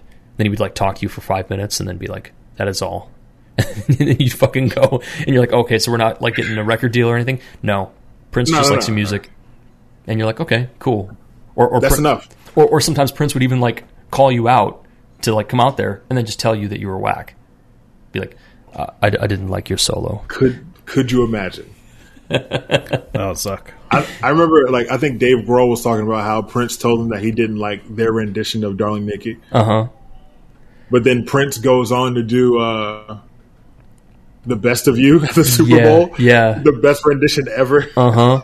Like, uh, it's very it's very Prince. Oh yeah, it's extremely Prince, and I I, I love it. And I, lo- I love all of it. Uh, I loved his rivalry with Michael Jackson on the uh, the James Brown uh, uh, show that they were so doing. Great. I mean, that that shit was like what he basically did in that that little tirade where he got up and he was he he sang, he played the guitar, he did this like this, this ripping solo, and then he was kind of like, instead of a mic drop, he like grabbed a prop. It was like a big like signpost or like a light, pole, a light yeah, post, yeah. And he just walks and just just pulls his arm out and like just drags the thing off the fucking stage as he's walking. He's like, I'm not even gonna look at Michael Jackson. He's like, and then jumped jumped on his giant security guard. Yeah, and like yeah, just, and, and rode out. I'm like, yo, you're the greatest. You're the greatest. It, it, it was basically like like he just he, he just did uh, he just did a three sixty. and just dunked on you. It just was like, clong! And then he just game. And, and, and, then, and then broke the rim. And broke the rim. Holds dunk, just like. Yep. And then was just like, yeah, and, and I, I don't want to play anymore. We're, we're done. And Michael Jackson was still kind of just standing there trying to figure out what the fuck just happened. And James Brown was just like, James Brown's just like, listen, I, I ain't getting in between this. Uh, you you, you no. two can fight it out. I've already paid my dues. But I, I always figured that, like, probably like one of the, the dream, the ultimate dreams that I would have uh, loved to have seen um, would have been if Jimi Hendrix would have survived and like lived through the seventies and did something with Prince. That that would have been probably like my Absolutely. dream collaboration, just because you would have just had these two just creative juggernauts together in the same room. I'm like, uh, probably like on like a uh, a quantum uh, mechanics kind of level, it'd be like, no, we can't do that because the fabric of the universe would just fucking rip, and it would be like this technicolor purple. I'm like, so if, if Jimmy if Jimmy survived, would Prince still be Prince? That's yeah, that's a great question. Would it, it's it's it's like uh, it reminds me of uh, that movie uh, The One, right? Where like all the multiverses of you are all like living at the same time, but if one of you dies, the rest of you, it's a redistribution of power. Like everybody right. becomes a little bit stronger, a little bit faster, until you finally like whittle it down to just one of you, and then you become a god or the universe implodes. I always wondered about that. I always wondered if it was like Jimi Hendrix had to get out of the way to make room for like Prince and for other artists and stuff, you know? And, and yeah, man, it's just like, it's, it's such a, it's such a trippy concept. I mean, same thing with Bruce Lee, right? It, it's, it's like, do you think we would have had Jackie Chan and Jet Li if Bruce Lee was still around? They they'd be stuntmen. Yeah. They, I mean? Yeah. Like, Jackie would have probably, you know, still been doing, you know, uh, he, he probably would have been doing a lot of the stunt work for Bruce Lee, like he was. You know, he did the uh, that epic, uh, uh, got kicked in the face and like went, you know, flying out of the um, uh, the uh, the draw, um, the uh, the paper, uh, the Japanese paper window, uh, jamming, went like across the courtyard in uh, Fist of Fury, or the American version was Chinese Connection. But he did that stunt without a wire, and like just just dove out and like did that fall. And Bruce was just like, fucking hell. He's just like, you okay? And Jackie was just, just like... He eated himself out a window. Yeah, you know, and Jackie, you know, was just like, you know, um, you know, it's nothing, you know, uh, Messiah, you know, and it's it's nothing. And then um, he ended up getting killed by Bruce in Enter the Dragon in the uh, when he was in the, the underground drug lab or whatever. He was one of the dudes that Bruce, like, broke his neck. And um, and then... they turn around and said, okay, well, now that, you know, Bruce is gone, it created this this really weird power vacuum for like Hong Kong and the film industry and stuff. And then they're even marketing Jackie Chan as like the next Bruce Lee, Jackie Chan. It was like little, like big, like booming letters for Bruce Lee's name. And then still he was getting second billing. And finally Jackie just started doing like the thing that we were talking about before about, you know, just inventing your lane and saying, okay, um, I might not be the most charismatic or handsome of uh, of like leading actors, or I'm not going to get the girl, or I'm not going to be the James Bond suave guy. I'm going to be the clown that's going to fall five stories and land on my neck, but we're not going to do the cut to show, you know, that, you know, that this was a stunt guy. It's going to be me, and I'm going to get up and I'm going to run intentionally up to the camera to sh- let you know that, yeah, I did that fucking fall. And people were just like, oh my God, this guy is an absolute psychopath. I want to see the next movie and see if he lives or if he dies. You know, and, you know, he he's, had a illustrious greatest, career. Man. Yeah. So, man, it's it's crazy though, man. I, I think that, yeah, we we have to we have to give respect where respect's due, you know, to all these artists, you know, who pour their uh, their blood, sweat, and tears and their soul into these things, and then we kind of take them for granted. You know, you, you watch Bruce Lee movies, or you, you use Muhammad Ali as a point of reference, or you say Jimi Hendrix, you know, this or that. But I mean, I, I really like going back and like listening or watching or reading about them, and like really understanding, you know, like if these people even knew how impactful they were going to be for like generations to come, you know, or if they were just doing their thing. They're just like, yo man, I just kept it moving. The, the fact that right. you guys all thought it was cool was great, but you know, I wasn't doing it to get props or or be famous or anything. I just want I needed to make my art, or I needed to show everybody that I'm I'm, I'm the baddest man in, in the ring, you know, or whatever. So, yeah, I don't know, man. We're we're we're hitting like the two hour mark. Do you uh, do you have any other uh, bits of uh, philosophical uh, yeah, before you wrap waxing? It up. Oh man, yo, do I have any philosophical waxing? I don't think I've been asked that question before. All right. Um, wash your ass. One, wash your two. ass. we're talking. We're talking to you, B-boys out there. Yeah. Please wash your oh ass. Oh my god. Yeah. Wa- yeah like wash both both cheeks in the middle, like taco meat and soup. It's like the the common B-boy smell. Nah, yo, it's it's cumin. It's yeah. it's yeah. raw cumin. Cumin and chronic. Cumin and onions and onion juice. Like it's, Ugh, yikes. Like some kind of weird, dirty martini smell you got going on. Ugh. Oh man, yo, like yeah, that that went by really fast. Oh, um, yeah. Man, I think the most important thing, probably right now, mm-hmm. um. is if you're doing something for community, actually make sure you're doing it for community. Mm-hmm. Like, um, there's a lot of people out, out here right now doing a whole bunch of heinous, backwards-ass shit. And, yeah. and using the veil of community to be like, oh, well, well, I'm protecting my community, and, and we're protecting it from guests, but we're also guests. Right. So, right. And it's like, it's like yeah, just shut the fuck up, man. Like, yeah. I think... Just be genuine, right? Yeah, it's it's it's ridiculous. It's like it's people who have no. It's almost like somebody drops a five dollar bill, mm-hmm. and somebody steps on it. And it's like it was mine. It was mine the whole time. You can't have it. I've, I've you know. It's like, guy, like right. We we watched somebody else drop it, right? Because you found it doesn't mm-hmm. mean it's yours, right? You know what I mean? Like it's like it's it's really horrible. Like people are like. Dividing over really, really minuscule, mm-hmm. horrible things, and once again centering themselves and trying yeah. to and trying to use the guise of community to to milk people dry, right. for for hood passes, mm-hmm. Mm-hmm. for internet hood passes at that. Yeah, yeah. Like, yep. It's like I didn't know we were selling those. If I would have known that, man, like I'd have got a bigger house. Like, yeah. Well, you know. This this is something that I, I kind of equated to uh, what happened in the stand-up uh, comedy scene um, with Joe Rogan and uh, Carlos Mencia, right?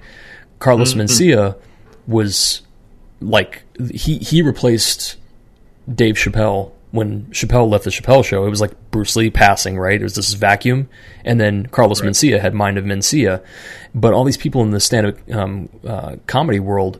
We're all like, yo, this guy, he purposely will, like, he'll watch you do your set, and then he'll turn around and, like, take your jokes, and then he'll open the next night, and then do your jokes before you, and then he pays you. He, like, you know, he took you on tour or whatever with him and stuff, but basically it's kind of like he's letting you um, uh, pressure test um, writing.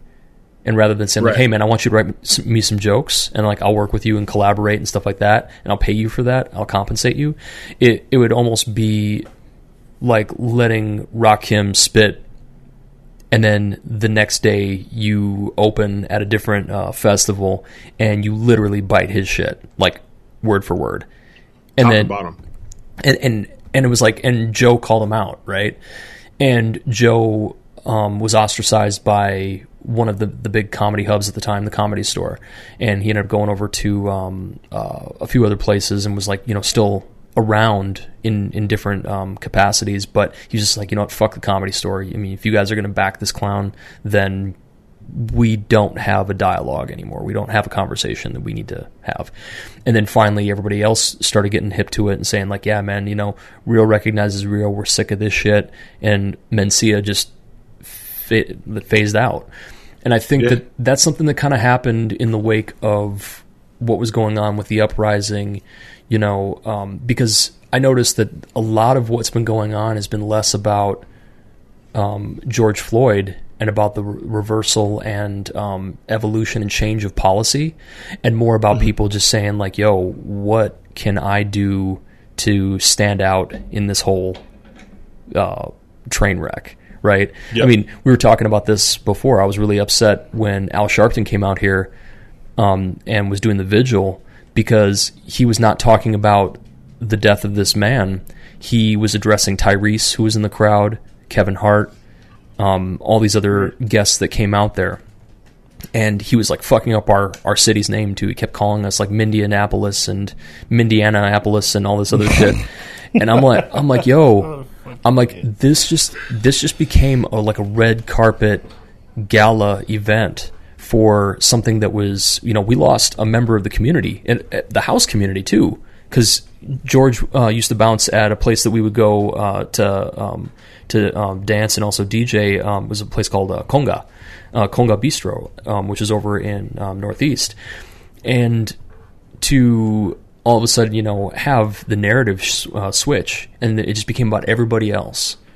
And, right. you know, people were just like, oh, yeah, and, you know, it's about, it's about you know, the Trumpalumpa in the Oval Office, and it's about this, and it's about that, and all this other stuff. And I'm like, fact of the matter is, some really fucked up shit happened to a Minnesotan, and we can't stand for it. But at the same time, let's not lose sight of the fact that we still have to um, protect the people in our community, right? And that that exists in the house community as well as the hip-hop community. If someone's wrong, you check them and you say, okay, but, you know, we're going to have a dialogue. We can't just have this cancel culture shut you down, um, block you, ignore you, ghost you, and then continue to, like, bite at your heels even though you can't even have your uh, your say or, or speak your piece in court. Because that, that's that's what happened in the Cultural Revolution in China, right? It was like, you know, Mao was able to get the college students to rebel and actually remove his political enemies.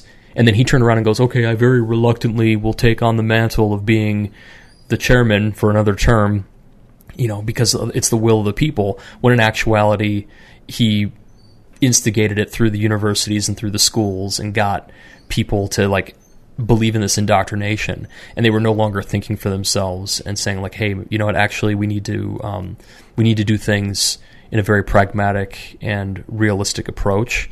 They they just flat out just like threw the baby out with the bathwater. They're like, we're going to take doctors and ship them out to become pig farmers as part of their re-education. We're going to imprison opera performers because they're part of the old culture. Um, we're going to, you know, imprison or kill intellectuals. We're going to remove anybody that can speak out against us in any way, shape, yep. or form with like either science or art or truths.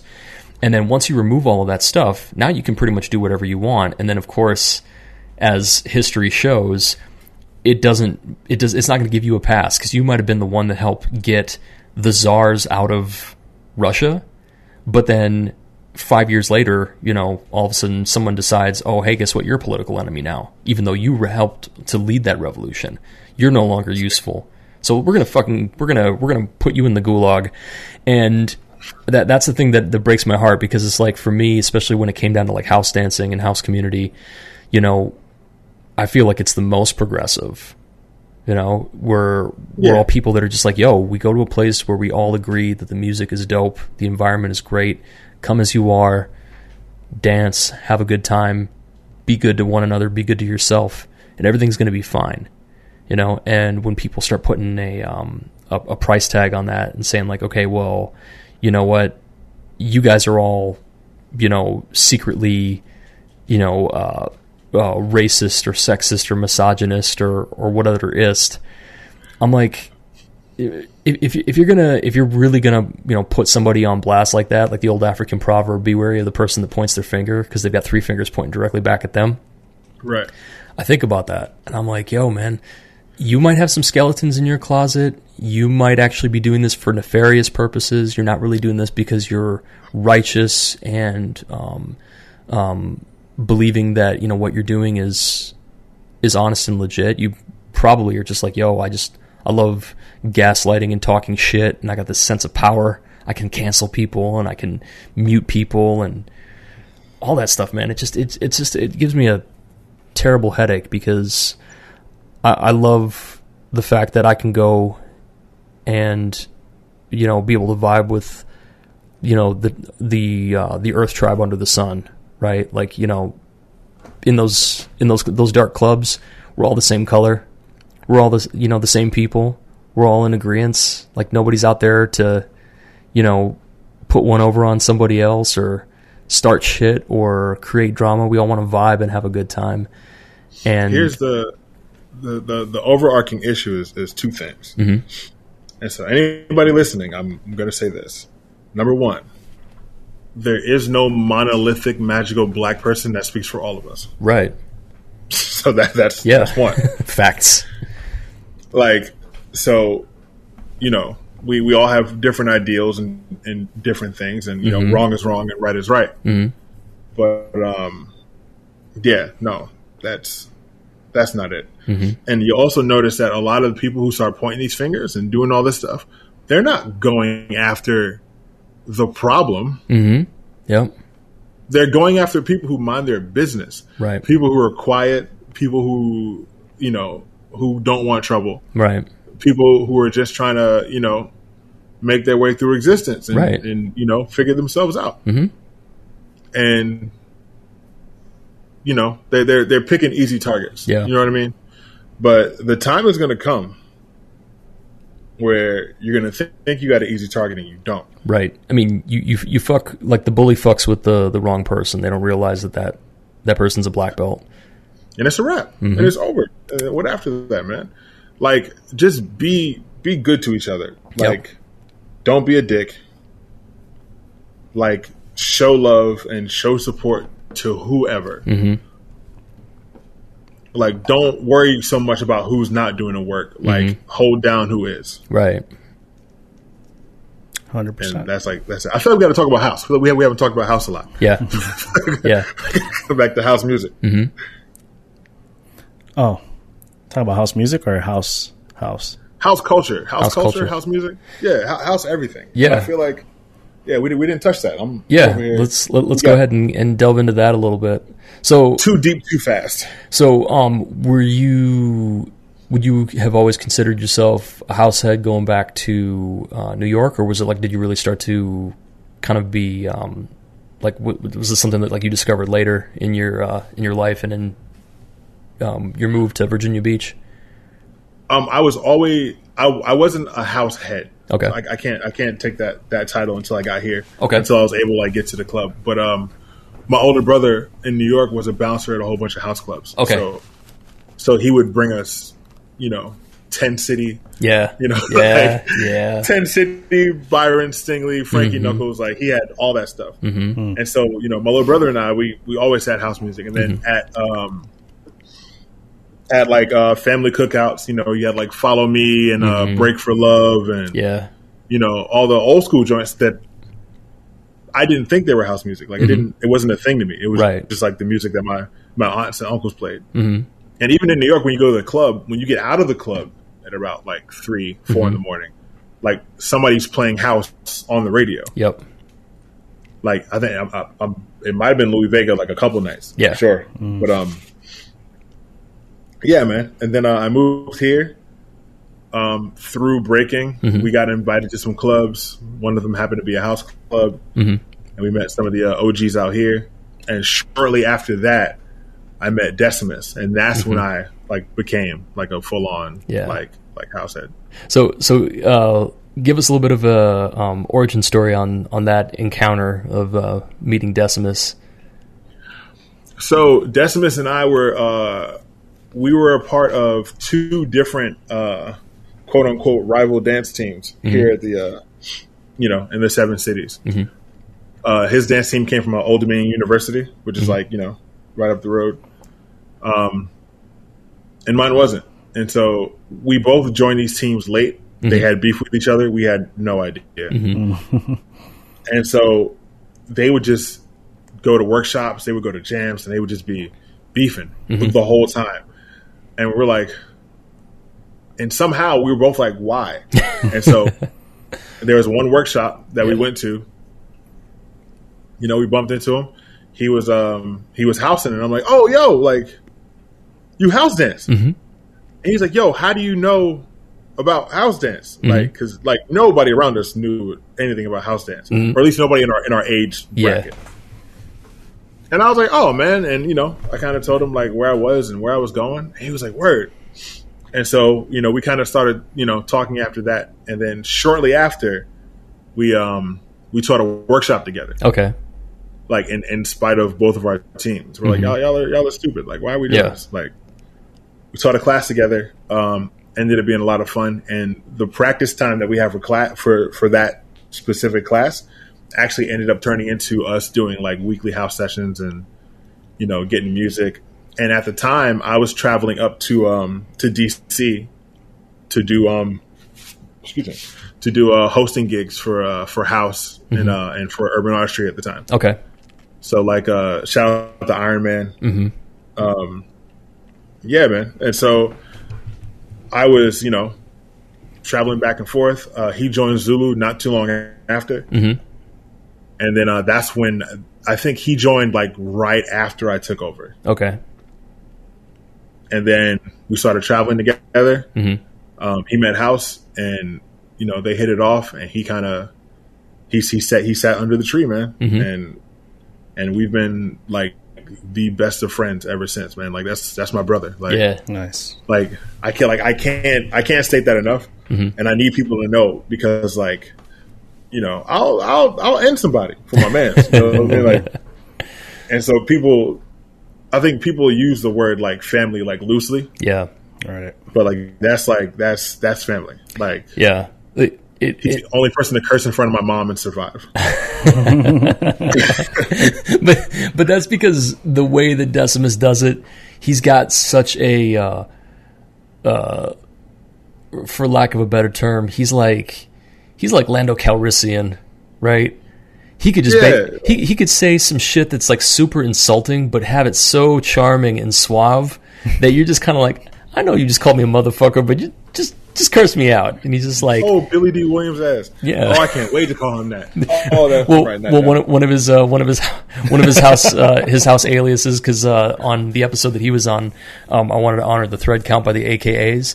So you know, oh. so one one of the A K As that I gave him was Talcum X, and then the other one was uh, Thrilly D. Williams. And he was just like Thrilly D. Williams. That is outstanding. So yeah, we we we, we were clowning about that shit because you know I always loved the fact that uh, y'all had that dynamic on the thread count as well, and, and y'all would be like you know A K A you know this A K A that A K A cream corn A K A I'm not finished you know, and then right. and then go into some wrestling reference. references and shit, and I'm just like, oh man, these these are my fucking dudes right here. So,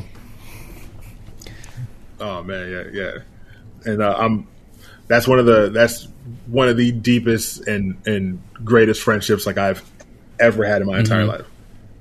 Yeah, like it's it's, it's rare you, you you meet people like that, and I've been blessed to meet several. Yeah, so like, and and yeah, it's it, it's interesting because you know I got. Um, I got introduced to, to Decimus uh, by way of Jardy, who was like our oh nice. So like if, if, if you were to say like um, House was like was like y- uh, y'all's uh, Yoda, then ours over here would would be uh, Jardy. It would, Jardy was like definitely like the main guy that we would always like be connecting with and being like, hey, guess what? I'm I'm going out to this place, and then he'd be like, all right, cool. I'm gonna put the feelers out and let you know if somebody can like, you know, put you up or host you or tell you where the clubs are, what have you and stuff.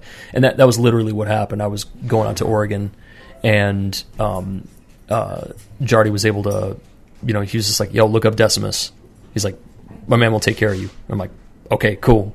And, you know, just within like the first like thirty seconds of meeting him, I was just like, all right, I already like this motherfucker. The fact that we knew all the same people, we were all talking about Don Tony, and we were like, oh yeah, so, oh, you, so, so you, went, you went to Don Tony's place? Yeah. It's like, oh, you almost get shot? He's like, yeah. He's just like, man, living in a rough ass part of the Bronx, and Don Tony, of course, is like giving you the, uh, it's it's almost like the the Hollywood, uh, uh, what's that that, that double decker bus? You know, Hollywood tour bus. Yeah, yeah, yeah. It's like he's like, yo, that's the place where uh, you know so and so from Rocksteady, you know, shot that guy thirty-seven times in the face. But I ain't the one to gossip, so you ain't hear that from me. Okay, I'm gonna tell you about this. Oh, you realize that you know this is the place where this dude ha- this happened to this dude, and I'm like, oh shit. And so, you know, shout out to Don Tony, because uh, he is Don definitely Tony. An institution that needs to be uh, uh, recognized and loved and respected. He's he's a top flight dude, and also he'll be, uh, a chef. He'll be here soon, actually. Oh, word. Okay, nice. Is yeah, he just? He has, uh, He has family here. Yeah, yeah, because his, his, his sister. Yep, yeah, because yeah, yeah. uh, uh, he bounces between like uh, Virginia um, and uh, Florida, I think, too. Yeah, and we were yeah. like, somebody called and they were like, "Yo, Don Tony's here." I was like, "That don't sound right." Like, what? And sure enough, like we reached out, like, "Yo, where are you?" He's like, "Yo, like I'm in Virginia Beach." Like, what mm-hmm. the hell are you doing in Virginia Beach? Like, he's like, "I got family here." I'm like, "Yo, it's the smallest world ever, yo." Like, oh yeah, that is crazy. Yeah. Yep, yep, yep. But yeah. That dude, oh my gosh. So, so um, uh, another house house question for you. Um, okay. So, so primarily, um, and th- this is this is like a two parter. So first off, what was the first street art style that you gravitated to dance wise? Uh, my first style was popping. Popping, okay. Mm. And then yeah. did you branch into um, any of the other avenues after that point? Did you start like fucking with uh, breaking or locking or anything, or was it just like strictly popping? Um, it was popping for a while. Okay. Uh, and then house. Okay.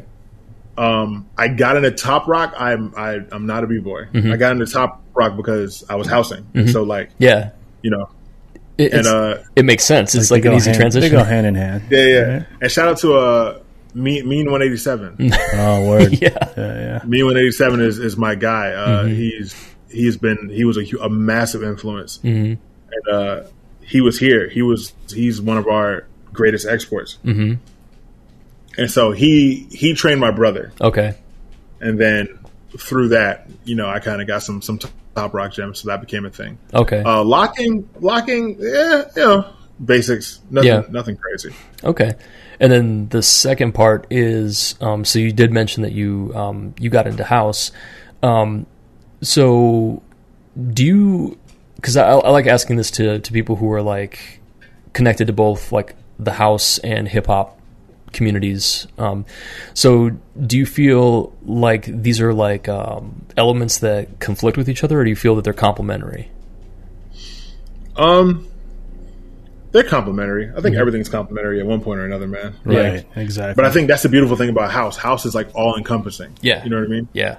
It's, it's, and I, I might get shot in the face for saying this, but I feel like it's, it's, it's the vibe more so that pulls you into house yeah. than what the actual movement is. Yeah. It's the truth. You know? uh-huh. Yeah, for sure. It's like, um, even if I'm, if I'm popping the house music, it's mm-hmm. going to look completely different because right. of, you know, the, the, the vibe of the room, the vibe of the music. Yeah. So yeah, man. So I think they're, they're definitely complementary. Uh, there's a lot of waves and mm-hmm. a lot of isolation that yeah. happens, you know, it's like, yeah, it's, it's one of those things. Like, um, I try not to put them too close to each other, mm-hmm. like unless like I'm I'm I'm jacking, like I'm, right. I'm going off, pause. Yeah, like I'm yeah, like a Tony uh-huh. McGregor going on, right?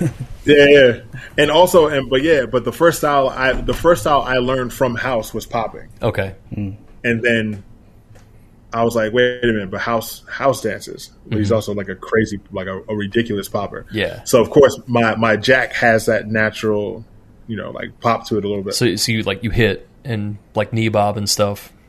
Yeah, yeah, yeah, yeah. And then, and that's a um, that's a that's a thing that I, I kind of equate house in a lot of ways to like um, skateboarding. And uh, hear me out here, but it was like there was always like that thing about like if you were a skater, you could be like uh, you were like intertribal. Because, you know, you could be like doing this one specific discipline, but then be affiliated with guys who wrote graffiti and b-boys and b-girls, and you were an M C or you were a D J or you went to raves or you, you know, you did all kinds of other stuff. And that's like, that's something that I think that um, people seem to really underestimate when they, they see like a house dancer and like house heads and stuff. They kind of go like, oh, you know, you're into that fucking, that techno E D M looks like shitty breaking, you know, you guys are dragging around on the floor kind of thing, right? You know, shitty breaking is hilarious. Yeah, you know, and, and like you know, shitty breaking, and they, they, there was like it, or, or like lazy breaking, like well, why, why are you guys doing all that fucking draggy slow flowy bullshit on the floor and everything? It's because I'm feeling it, bro. You know, you're like, I'm feeling it, bro, and plus the ketamine just kicked in, man. I, I can't feel my lips. I'm just, you know, um but it It's it's funny though, because then like oftentimes the people that are like the most leery and the most skeptical all of a sudden become like true believers. Like you, you see them like a couple years later and they're like, yo man, I, I used to shit on you about that stuff all the time, but now I'm just, I, I've been fucking with house for a bit, or I've been listening to house music, or I've been following certain D Js, or I found like my niche. Like they might be like, okay, well what we listened to at the club that one time, I didn't really think much of it, but then I heard Afro House for the first time. I heard Black Coffee and I was like, oh my God, what the fuck is this? And you're like, this is house music. And they're just like, word? And you're like, yep. And it's just like, guess what? There's something for everybody here. And that's the thing that I always loved and appreciated about house, was that um, you you can really seem to find, you know, um, something that resonates with you that doesn't have to be like, okay, so this is what it is. It's only going to be like the Chicago blueprint. Or mm-hmm. no, it's got to be the New York hardcore blueprint, or it's got to be the um, the the L A uh, lounge blueprint, right? Like the like the Ohm Beats kind of um, you know blueprint. It's like, nah, man, you, you go all over the world and you're gonna find different different sensibilities, different takes, things that blended together, stuff that lived in a vacuum, you know, and. Um, And, and and that's what that's what I really that's what I really dig about it, is just the fact that it's so multifaceted. Whereas um, even within hip hop, you see that expanse happened as well, and you started getting different sounds, right? You got the New York sound, you got the Dirty South, you got the Miami bass, you've got, you know, the Neptune's sound. It's like a very sure. particular vibe, right? Um, you got like the West Coast um, uh, people that that bang. And then you also have, you know, the Bay Area book bang, uh, book bag M Cs, you know, and and then, you know, you, you get like, you know, even the Pacific Northwest, man, you get like guys like Omega Watts, you know, who's like the Jay Dilla of Portland, in my opinion, you know, amazing, you know, beat maker and stuff, in a very unique style that's like specific to that region and stuff. Right. So, yeah, man, I, I'm... I just I love I love the variety, because it, it, it kind of sucks when you say that, okay, this is what the song or the dance or whatever is supposed to be, and it's a very like rudimentary thing that just kind of exists in its own little bubble. It doesn't get a chance to, you know, change or develop, or, you know, have different like aspects to it, or different flavors and sensibilities. It's like, no, it's just got to be done exactly the way that it's always been. I'm like, yo, that's that's how you. That, that's how, like, I, the last thing I ever want to do is have a like a music style like house become like Latin, right? I don't, I don't ever want it to be a dead language. It's steps, yeah, yeah. It's like, it's, uh. but I mean, yo, it's there's something special and like spiritual about house, like mm-hmm. in, in it, but and it's not relegated to like one genre, like not one subgenre of mm-hmm. house music, but like that first time, like you catch a ghost mm-hmm. and like you're you're out of here, yeah. Like you'll never want to dance anything else ever again in life. Right. Like it's the truth, because yeah. like you can, because you can chase it in any other dance style and you yeah. won't find it. Mm-hmm. I mean, like it's it's just this it's this weird uh, place when when people ask me like what the what's the allure, and and I say, you know, it's not even it's not even the competitive side of it. It's not even going to like a house dance competition. It's always been the pre-party or the after-party or the club. That's really where the truth of house is, is it's, it's in the void. It's in the cipher. And there's just those times, man, where it's like you, you just, you, you feel it just, it, it, it's like an undertow, right? Like you, you fall off the surfboard and now you're just, you're underwater. And the only thing that you can do is just accept the fact that the ocean has you. So you're like, I'm just gonna, I'm just gonna sit here and just exist until I finally figure out which way is up. And it's so amazing when like you'll be dancing and then all of a sudden like you'll just catch, you'll just catch a groove, and that groove, everyone goes like, bro, you were were gone. Like your eyes glazed over and you were just, but but what you were doing was in, incredible. It was impressive. But where the fuck were you? Because this was not you. This was just some some other shit. You know, and, and then, then you I, come out, you're like, what'd I do? Yeah, exactly. You know, you're like, I kind of felt like I was hovering over my own body. It's like, yeah, oh you, you took on you took on the shape of a unicorn. You know? I mean, it, and and yeah, man, it's like, and, and the thing is that we're always chasing that dragon, aren't we? You know, we, we go out to the club and we always hope that that night a D J is just going to have the right record at the right time, the right sound system, the the floor, everything is just, the circumstances were all just there, and then it's just like bam, you just have this alchemy that happens. And sometimes you can kind of tell when a person's not having a good night because they went out to the club and it just wasn't lining up for them. It's just like, you know, some some uh, some top forty house D J that's playing, and you know, there's a bunch of spectators that are standing, you know, there, and like you're trying to spectator shufflers and all yeah, that you know, shit. Or you know, the, that that one chick who always brings out the hula hoop, and you're just like, yo, I, I just I just want to I just want to like skate in peace. I I, I don't want to have, you know, a fire swallower and, you know, a belly dancer and, you know, get this, that poi away from me. Yeah, the fucking contortionist all like in the same cipher. It's like if we're gonna have that exchange, it's like. Like the big thing for me too is like um, it's got to be based on the music. So if they're doing something that's aesthetic based to the music, then I'm like, okay, I'm I'm with this party, you know. But when people are just kind of like, you could change the the radio dial like five, six, seven different genres, and they're still going to just be doing the same thing they were doing. That's like that's like when you watch like a B-boy on a power run, and you go, yeah, you are not dancing to this fucking music. You are doing a gymnastic set, an athletic feat, which is impressive. But Fair. You're not dancing. And yeah, that's that's the thing I, I love about house, is that we really take it so serious, but at the same time it's like it's a free-spirited thing, but it's also like a thing where we all go out there like northern soul dancers. We bring our shoes, we stretch, throw just stupid amounts of talcum powder on the floor.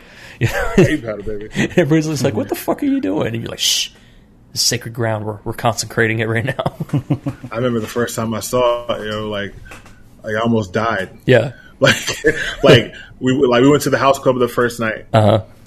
And because uh, there's nowhere else to dance, we're like, oh, we're going to this this house event, mm-hmm.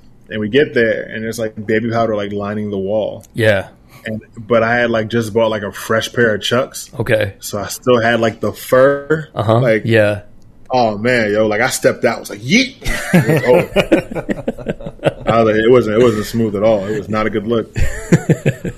And I was like, yo, yo, what's up with the baby powder, yo? Who's who got roaches? Like, what are you doing? Imagine if you were wearing Rod Laver's. Yeah. Oh my god, those bitches are fucking. Oh my goodness, I don't understand. It's everybody's like favorite house shoe. Mm-hmm. definitely not. Definitely not mine. Man, it was it was funny because just a couple nights ago um, at uh, the house session over at All Day Studios on Thursday, it was it was mad humid in there, and I was joking around with Ozzy about it. I said, "This is like it's like trying to it's just like Efren Reyes trying to play pool in the Philippines, where they would just have to like coat the entire pool table with a shit ton of baby powder, and then like just a whole bunch like right on your hands. So that way, when you break, you're not gonna like rip skin off of you as you're trying to like you know uh, break." Um, so. We're out there and we're putting baby powder down. We're like powdering up our shoes, and it didn't even matter. It's like as soon yeah, as we yeah. got, could not put more. I could not sludge. Put enough fucking baby powder on the floor. Yeah, like I, I was literally walking back. Like every after every other round, I would walk mm-hmm. back and like douse some baby powder. I'm like, this shit is just not happening tonight. Yeah, nice. I, I ended up doing a. Yeah, you got to give it up. A, right. a brave, a brave yet stupid, because it could have been very risky. But I, I did a run where I just I went out and I did an entire set in my socks. I was just like, yo, I'm just, I'm, I'm, I'm just gonna, I'm just gonna do this. I'm, I'm just gonna go for it because I'm so sick and tired of like all this traction. I'm gonna pull a hamstring, and I did. And surprisingly, I didn't eat shit. I was like, okay, control, well, that's good. Poise, good lofting, you know. It, and and that was the thing that I felt like really nice about. And this makes sense why when you watch like Ijo. Um, when you see him um, hit the floor in Chucks with, you know, an obscene amount of baby powder, like not even like ten feet away from him, like this Tony Montana pile, right? Right. You know, and he's just like a gold bond. Yeah, just fucking, you know, yeah. I want what's coming to me, Chico. Or was that Tony? House dancing, but house dance. But but you watch him, and when all of a sudden, like you notice that he's got no drag on the ground, like. He is just able to completely like utilize that whole floor, and you're just watching him and you're just like, shit, dude, okay, this makes sense why people do this. And then you go back to like, you know, having the e-brake on, and like every step that you take, your shoes are squeaking and shit. You're like, yeah, this is great when I'm braking, you know, because if I'm doing a six step, I don't want my feet to slip out from under me. But when I'm lofting and I'm like trying to do like all these like intricate threads and everything, I kind of want that slip, and I want that ability to be able to like change my pressure to my hands and like just slide and like pick my feet up and then slide back down to the floor again, and you know, dolphin and everything. So yeah, man, it's it, it, it kind of it gives you a whole other level of appreciation for those who love that Johnson and Johnson. So not the vaccine, good but, old you know, Johnson and Johnson. Yeah, not, not the vaccine, but the powder. Yeah, the powder. Yeah, we, we, yeah no, definitely not the vaccine. Yeah, if you take that vaccine, the only thing you slip into is the upper room. Right? Yeah, exactly. But yeah, we should uh, we should definitely wrap, wrap it up. Yeah, we should definitely wrap it up. way no past, doubt. Way past the two hour mark here. Yeah, we're we're at that, that two hours and fifty minutes. We're, we're so. at that mark where people are like, all right, dudes. Yeah, all right, guys, wrap it up.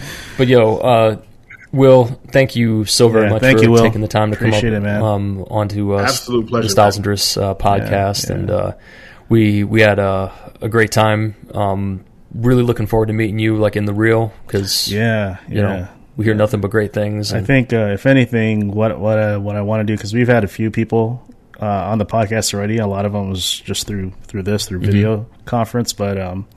Like, one main thing is to have everyone again, but this time in person. Yeah. Yep. Yeah. So, yeah, yeah. Hey, yo, let's let's do it. Let's do a, a thread count in Styles N Dris. Oh my God, that would Joint be dope. Episode. That would be yeah. super dope. I'd be up for it. We're down. I'd have to work on my A K A K As. A K As. What, what was what was yo, the just, what was the one I gave you? Uh, beef Swellington. I don't know. Yeah, man. Beef Swellington. Yo, that's incredible. Yep, there's this dope too. I've been going with, with, with thick flair recently. Thick flair, yes. Thick flair. Oh shit! Woo! Woo! I was trying to I was trying to think of um oh what was it the uh, what was what was uh, Hulk Hogan's name, his alias in uh. Rocky Three, Thunderlips. I was thinking like like, like Thunder Hips. that'd be that'd be a good one too. Thunderlips. Thunder Hips in the flesh, baby. All right, everybody. Wait a minute. Is that is that Future's nickname? Th- Thunderlips or Thunder Hips? Thunder Hips. We'll talk about it later. It's like, thank you guys for having me, man. Like, yeah, I, I, yeah, I really yeah. appreciate thank it. You, Will. I, I had a blast. Appreciate it, man. All right, brother. Well, thank you very much, and uh, thank you, everybody at home, for tuning into another episode of Styles N Dris. And uh, we're going to go ahead and catch you on the rebound. So, uh, you know, work out, stay strong, take your vitamins, say your prayers. Lots of prayers. Lots of prayers. All right. All right, Will. Peace. All right, deuce. Peace. Oh, wait.